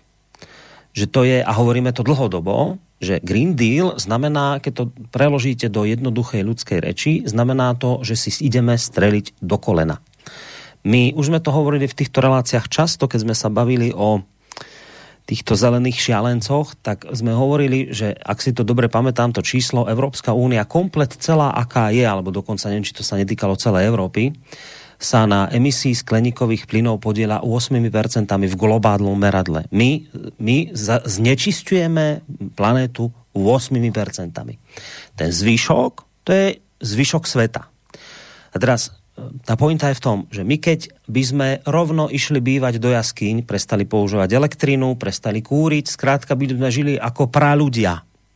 A nič neemitovali, žiadne skleníkové plyny, nič sa zásadné na planéte nezmení, nijak tým neprispieme k zlepšeniu globálnej klímy, pretože jednoducho to už zaznelo veľa razy, Čína vám kašle na naše zelené blbosti, tá si bude ďalej emitovať, čo potrebuje, pretože jednoducho chce žiť a fungovať. A takisto ostatný svet. Je to šialenstvo. Je to šialenstvo, ktoré je proste to je, to je bláznostvo, že my si v, v globálnej konkurencii, kde sa každý snaží prežiť na úkor druhého, ideme sami spáchať reálne samovraždu, respektíve strediť si do kolena, aby sme bežali pomenej. Teraz Rajš, v podstate o tomto je celý čas debata a toto, keď sa reálne udeje a v Nemecku je teraz na to nastúpené, to, to teraz ak prostě to poskladá tak, ako sa to asi poskladá, že tak toto bude realita, ktorá zrejme, a o tom sme hovorili dnes večer, to prekladám do jednoduché reči, ktorá zrejme dôjde do bodu, že ľudia výjdu do ulic keď reálne na vás dopadne Green Deal, reálne pochopíte, o čom je Green Deal, že sa vám niekoľkonásobne zvýšia ceny za elektrinu, keď vás začnú tlačiť do toho, že prestanete používať vaše benzínové autá, keď nás dotlačia k tomu, že budeme musieť vypnúť naše jadrové elektrárne, lebo sa blázni rozhodli, že toto je fuj, fuj. No tak to je šialené. A teraz ja, ja akože rozumiem na jednej strane tej tvojej logike, ktorú hovoríš, že dobré, tak povedzte to B, kde budeme ekonomicky žiť a fungovať, ale potom rozumiem aj tým, ktorí hovoria, no počujete, a nevyhneme sa tomuto šialenstvu vystúpením z únie? Keď vystúpime z únie, nebudeme musieť tieto bláznoviny zelené, toto strelenie do kolena, nebudeme musieť pritom asistovať. A to je, to je akože otázka hodná zamyslenia sa, a, a to, je, to je moja otázka. To nie je teraz že konštatovanie, že si myslím ja, že to je správne, lebo to treba dopovedať dokonca túto vec, že a my vystúpením z únie, to je moja otázka na teba, my vystúpením z únie by sme sa mohli zachrániť pred zeleným šialenstvom, alebo bez ohľadu na naše vystúpenie alebo nevystúpenie z únie sa na šialenstve budeme musieť podielať, pretože tu prostě máme nemecké firmy, máme tu nemecký kapitál. A nemecký kapitál počúva predsa príkazy z domácej krajiny. Čiže, čiže vieš, teraz moja otázka je, že či je vôbec reálne rozmýšľať o tom, že sa Green Dealu a tomuto šialenstvu můžeme vystúpením z Unie vyhnúť? No nemůžeme, to, jsem, to je právě to, co, co jsem říkal. Švýcaři a Norové nejsou členy Evropské unie jsou to eh, daleko silnější ekonomiky, než jsme my. A přesto, přesto implementou asi 80% eh, nařízení Evropské unie a mimo jiné, především v této oblasti. Švýcaři ty se, ty se dokonce kvůli Evropské unii vzdali eh, svého národního pokladu, který, který představovalo bankovní tajemství. Ve Švýcarsku dneska vůči Evropské unii a Spojeným státům neexistuje bankovní tajemství. Jo. Švýcaři ho kvůli, eh, kvůli tomu, aby mohli na jednotný evropský trh prolomili. Notabene, Evropská unie eh, se chystá zavést eh, takzvaný uhlíkový clo. To není, to není jenom o tom, že když nebudeš v Evropské unii, takže budeš moct dodávat, když tě teda, když získáš přístup na ten trh, takže tam budeš moct eh, dodávat a nic se nebude, nic se nebude dít a, a budeš provozovat uhelné elektrárny. Nebudeš provozovat ele, uhelné elektrárny, protože jinak oni ti znemožní přístup na svůj trh. A když tě ho tam dovolí, Číně to dovolí, tak chtějí zatížit každý výrobek e, nějakým speciálním clem, e, který bude vyjadřovat míru uhlíkového znečištění, takzvanou uhlíkovou stopu. Jo? Čili takhle to vypadá. Podívej se na automobilky, jak e, po celém světě následují příklad Evropy a japonské automobilky říkají, já nevím, která to byla teďko, e, že, bude, že bude vyrábět e, už jenom elektrický auta do budoucna, Eh, podívej se na Korejce, protože ty dělají, ty dělají eh, Hyundai dělá v České republice, Kia dělá na Slovensku. Kia teďko, pokud vím, tak vychází s novým, s novým modelem sportáže a, a ta už bude, je, pokud nebude už jenom elektrická, tak ten spalovací motor tam bude hrát daleko menší úlohu než je a Hyundai ta je na tom, ta je na tom s Tucsonem úplně stejně, jo, čili, čili oni nechtějí opustit evropský trh a každý, kdo tady chce prodávat, tak holce k tomu e, bude muset ty evropské normy a to šílenství respektovat. A nějaká Česká republika na hranicích Německa, takže by si mohla vyskakovat a říkat, a my, my neodpojíme e, úhelný elektrárny v severních Čechách a budeme kouřit dál. No tak to je naprosto nemyslitelný. Čili to jsou, to jsou fantastické představy těch, kteří vidí tohle snadné řešení, ale na příkladu Švýcarska a Norska říkám to, na, to nefunguje a nebude to fungovat. No, dobré, čiže vlastne inými slovami hovoríš o tom, že jednoducho, ak by si niekto myslel, že týmto spôsobom sa dá šialenstvu vyhnúť, no tak sa nedá. Hovoríš ty a tvrdíš, že toto šialenstvo si budeme musieť všetci vyžrať spoločne. Bez ohľadu na to, či by sme v Únii ostali, vystúpili, jednoducho šialenstvo nás čaká a len sa treba asi modliť, aby čoskoro ľudia vyšli do ulic a toto šialenstvo v uliciach zlikvidovali. Ak to tak mám povedať. Nemyslím teraz e, fyzicky, aby ma niekto tu, ne, ne, že tu volám do, do boja, aj keď čo, no, ale však, že teda, že teda toto je vec, ktorej sa spoločne nikdy nevy, nejako, ne, nevyhneme. Že to je prostě vec, ktorá príde. Borisku, já ti dám dva jednoduchý příklady, co by Němci mohli udělat. Jestliže my bychom se takhle postavili na zadní, tak ten, kdo bude kancléřem, zvedne telefon a zavolá do Wolfsburgu, do centrály Volkswagenu a řekne, eh, buďte tak laskaví a koukejte je umravnit. No a e, generální ředitel Volkswagenu by zavolal do Mladé Boleslavy, u vás a do Bratislavy a e, sdělil svým podřízeným ve funkcích tam e, ředitelských, buďte tak laskaví a objednejte se u premiéra a e, sdělte mu, že pokud bude pokračovat dál, tak e, my přestěhujeme tyhle provozy, e, které máme v České republice, tak komplet přestěhujeme na Ukrajinu. Jo, nebo do Polska, nebo do Bulharska, to je úplně jedno. To je, to je, to je jedna věc, která by určitě fungovala. A druhá věc, která by fungovala, je, že my dneska, když už byla řeč o plynu, tak eh, podstatná část plynu už proti, k nám teče přes Baltský moře, Nord Streamem 1, teď někdy naběhne dvojka a eh, to ústí v Německu. Tyhle plynovody ústí, ústí v Německu. A smlouvy na přepravy plynu my s Ruskem nemáme. My to kupujeme a vy taky na burze v Rotterdamu. Jo? E, Maďaři mají dlouhodobý smlouvy s Ruskem, my to kupujeme v Rotterdamu za, spo, za spotové ceny nebo za na forwardy, to je, to je úplně jedno. A e, Němci by taky mohli říct, no víte, to je plynovod, který vlastní z části Gazprom a pak to vlastní naše firmy a rakouské firmy a tak dále.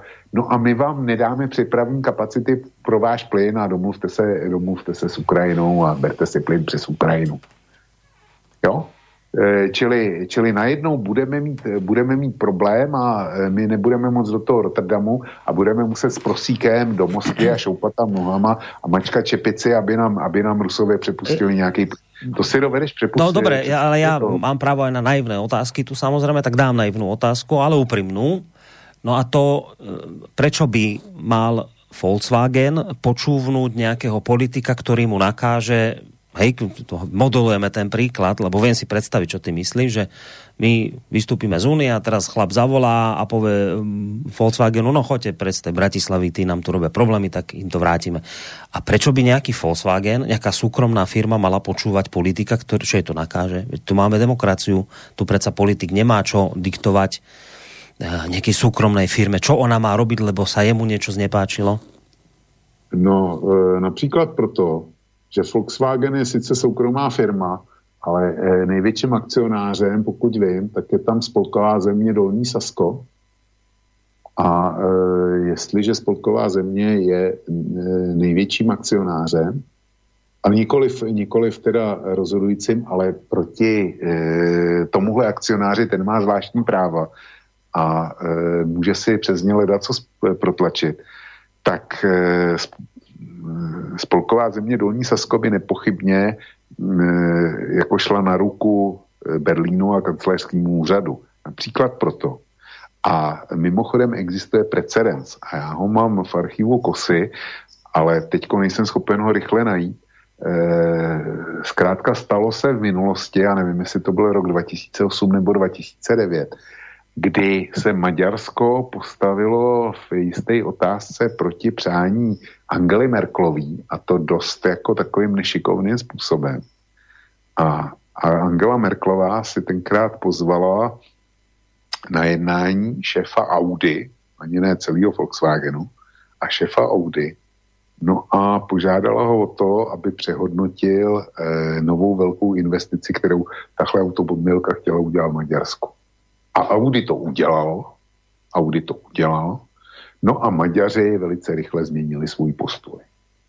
Jo, takže ten, ten příklad už existuje. Hmm.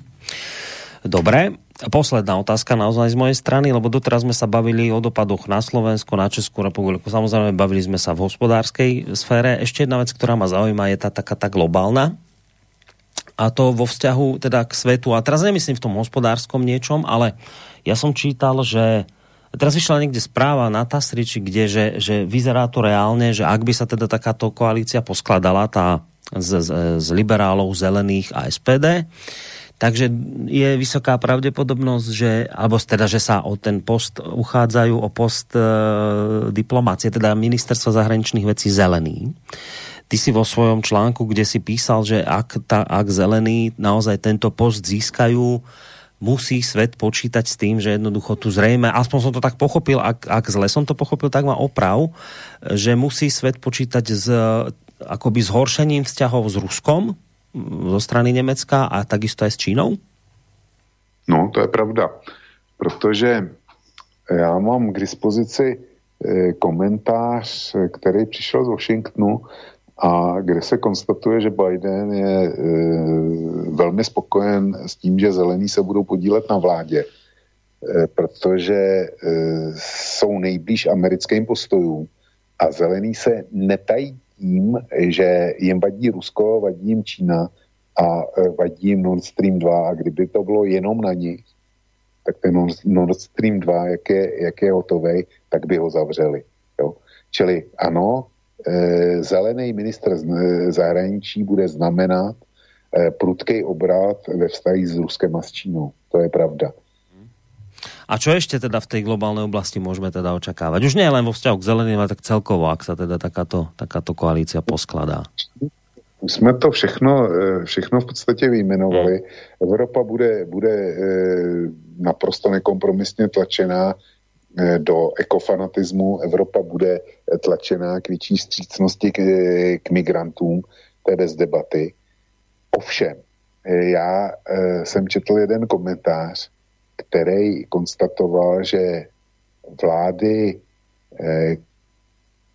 v který budou zelení a FDP, že se bojí celá Evropa.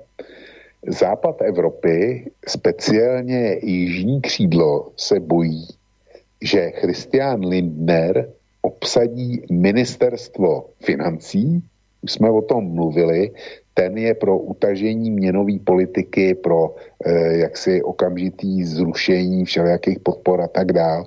A chce naordinovat Německu a tím i celé Evropě eh, opět eh, návrat ke spoření a k utažené měnové politice, což si jižní křídlo počínají s Řeckem, přes eh, Chorvatsko, Itálii, eh, Francie a Španělsko vůbec nemůžou dovolit. To, to prostě by byl jejich konec. A eh, východní křídlo, to znamená my, Slovensko, Polsko a další, další bývalý země východního bloku, takže se bojí, bojí zeleného ministra ve funk- eh, na životním prostředí. A to je taky pravda. Jo. To, o, to, o tom vysíláme celý večer. Čili eh, Německo jako nesporný lídr Evropské unie a největší hospodářská mocnost, tak e, bude mít snahu a zelený ty ambice určitě mají diktovat e, celé Evropě. No, Dobre, odpadal si mi na moju otázku a v podstate môžeme to aj odpískať. Ja som teraz vlastne pozerám na hodiny a zistil, že som ťa tak aj tak pol hodinu dlhšie podržal, ako som pôvodne plánoval a ani si nebudeme robiť nejaké veľké nádeje, že táto debata končí, lebo pri pohľade na tie maily teda budeme mať čo robiť, aby sme ich všetky prečítali v teda tej spomínanej relácii, ktorá nás čaká podľa všetkého na tých 90% na budúci týždeň v útorok v rámci Vukovej listárne. Vravím, tam sa môže jedine niečo ešte zmeniť, také technické, to vám samozrejme dáme vedieť v predstihu v našom programe. Takže maily, ktoré prileteli, budú všetky prečítané, všetky zodpovieme, takže ešte sa k tejto téme vrátime. Ale na dnes ti teda, Vočko, ďakujem veľmi pekne aj za to, že si tu zotrval tú pol hodinku navyše a samozrejme hlavne za tie informácie, ktoré tu od teba prileteli. Takže ďakujem ti pekne za reláciu a pekný zvyšok víkendu ti prajem. A teda pekný zvyšok večera a hlavne víkend ti prajem pokojný. Borisku, děkuju a e, děkuju jednak za to, jak jsi byl připravený, jak jsi to moderoval. E, dál e, ti děkuju za to přání a přeju ti to též. Přeju pěkný eh, zbytek večera a e, především víkend všem našim posluchačkám a posluchačům. Omlouvám se za to, že jsme dokonce e, to dneska pojeli tak, že nebyly připuštěny ani telefony, což mi mrzí, přesto jsem... Ale ani, ne, ani nezvonili, neboli telefonáty, nemal som tu, ta, telefonáty neboli, čiže len, len maily jsme nečítali. To, to mě docela překvapilo. A e, Borisku, jestli těch mailů je hodně, tak to naplánujeme pro jistotu tak, že nebudeme končit v 11, ale ve 12. No zase nie, keď to tak pozerám, tak myslím, že to je presne tak na dve hodinky. Že to na to Dobře. tak vyjde. Nie, ako viac to nebude. No to sa zasala, že od, našo, od našej ukecanosti, ako to vybavíme, ale zase taká záplava to nie je, že by som si teraz musel kvôli tomu brať ešte ďalšiu hodinu návyše k tomu. Takže Kdyby to, to. bylo, kdyby to bylo opravdu hodně, tak bych eh, se byl snažil tě navrhnout, že to dáme za týden, eh, dáme za týden pokračování, nicméně za týden hodina vlka nebude. Tak, to je to vlastně tak. A keď už to hm. spomínáš, tak ještě připomením posluchačům, že teraz vo štvrtok ani trikolora nebude, lebo bude v nedelu. My jsme to teraz tak prehodili, lebo u vás budou volby. Takže Všem si... za týden v neděli. Tak, tak, tak. Čiže, čiže to bude v nedelu. Eh, 10. 10. Tak, 10.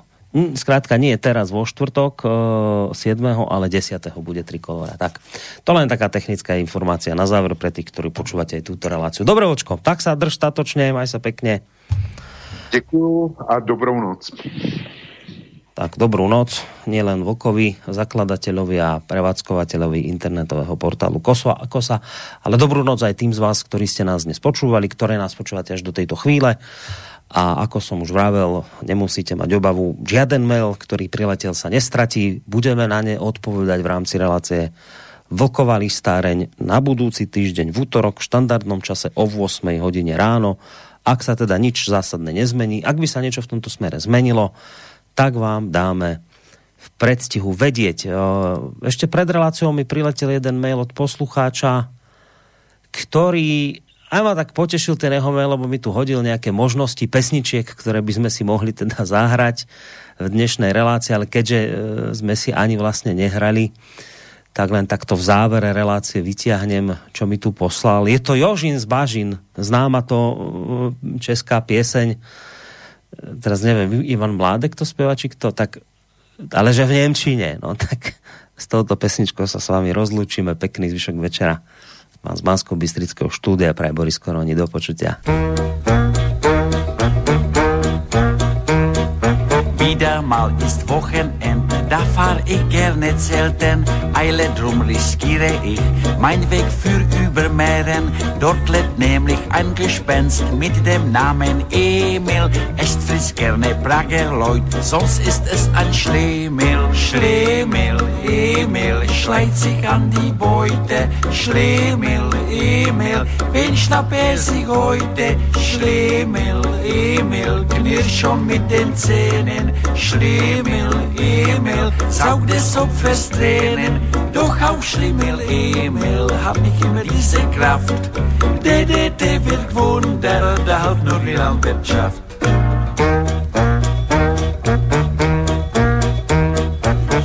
Fahr ich durch schönes Land in Richtung Wisowice. Dort hält mich ein Bauer an und spricht beim Slivovitze. Bürgermeister, bin ich hier, Emil hilft uns finden. Gib dir dann mein Töchterlein plus halbe LPG ist dein. Schlimmel, Emil, schleicht sich an die Beute. Schlimmel, Emil, wie schnapp er sich heute? Schlimmel, Emil, knirsch schon mit den Zähnen. Schlimmel, Emil, saug des Opfers Tränen. Doch auch Schlimmel, Emil, hat nicht immer diese Kraft. DDT wird Wunder, da hilft nur die Landwirtschaft.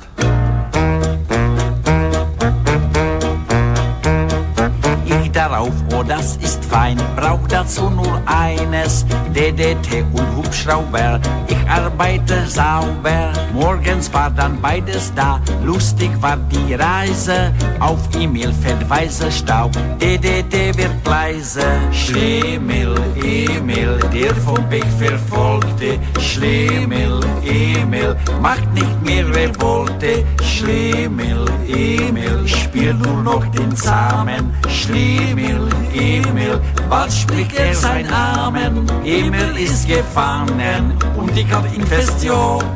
Gut ist jede Krone, ich verkauf ihn an den Sohn.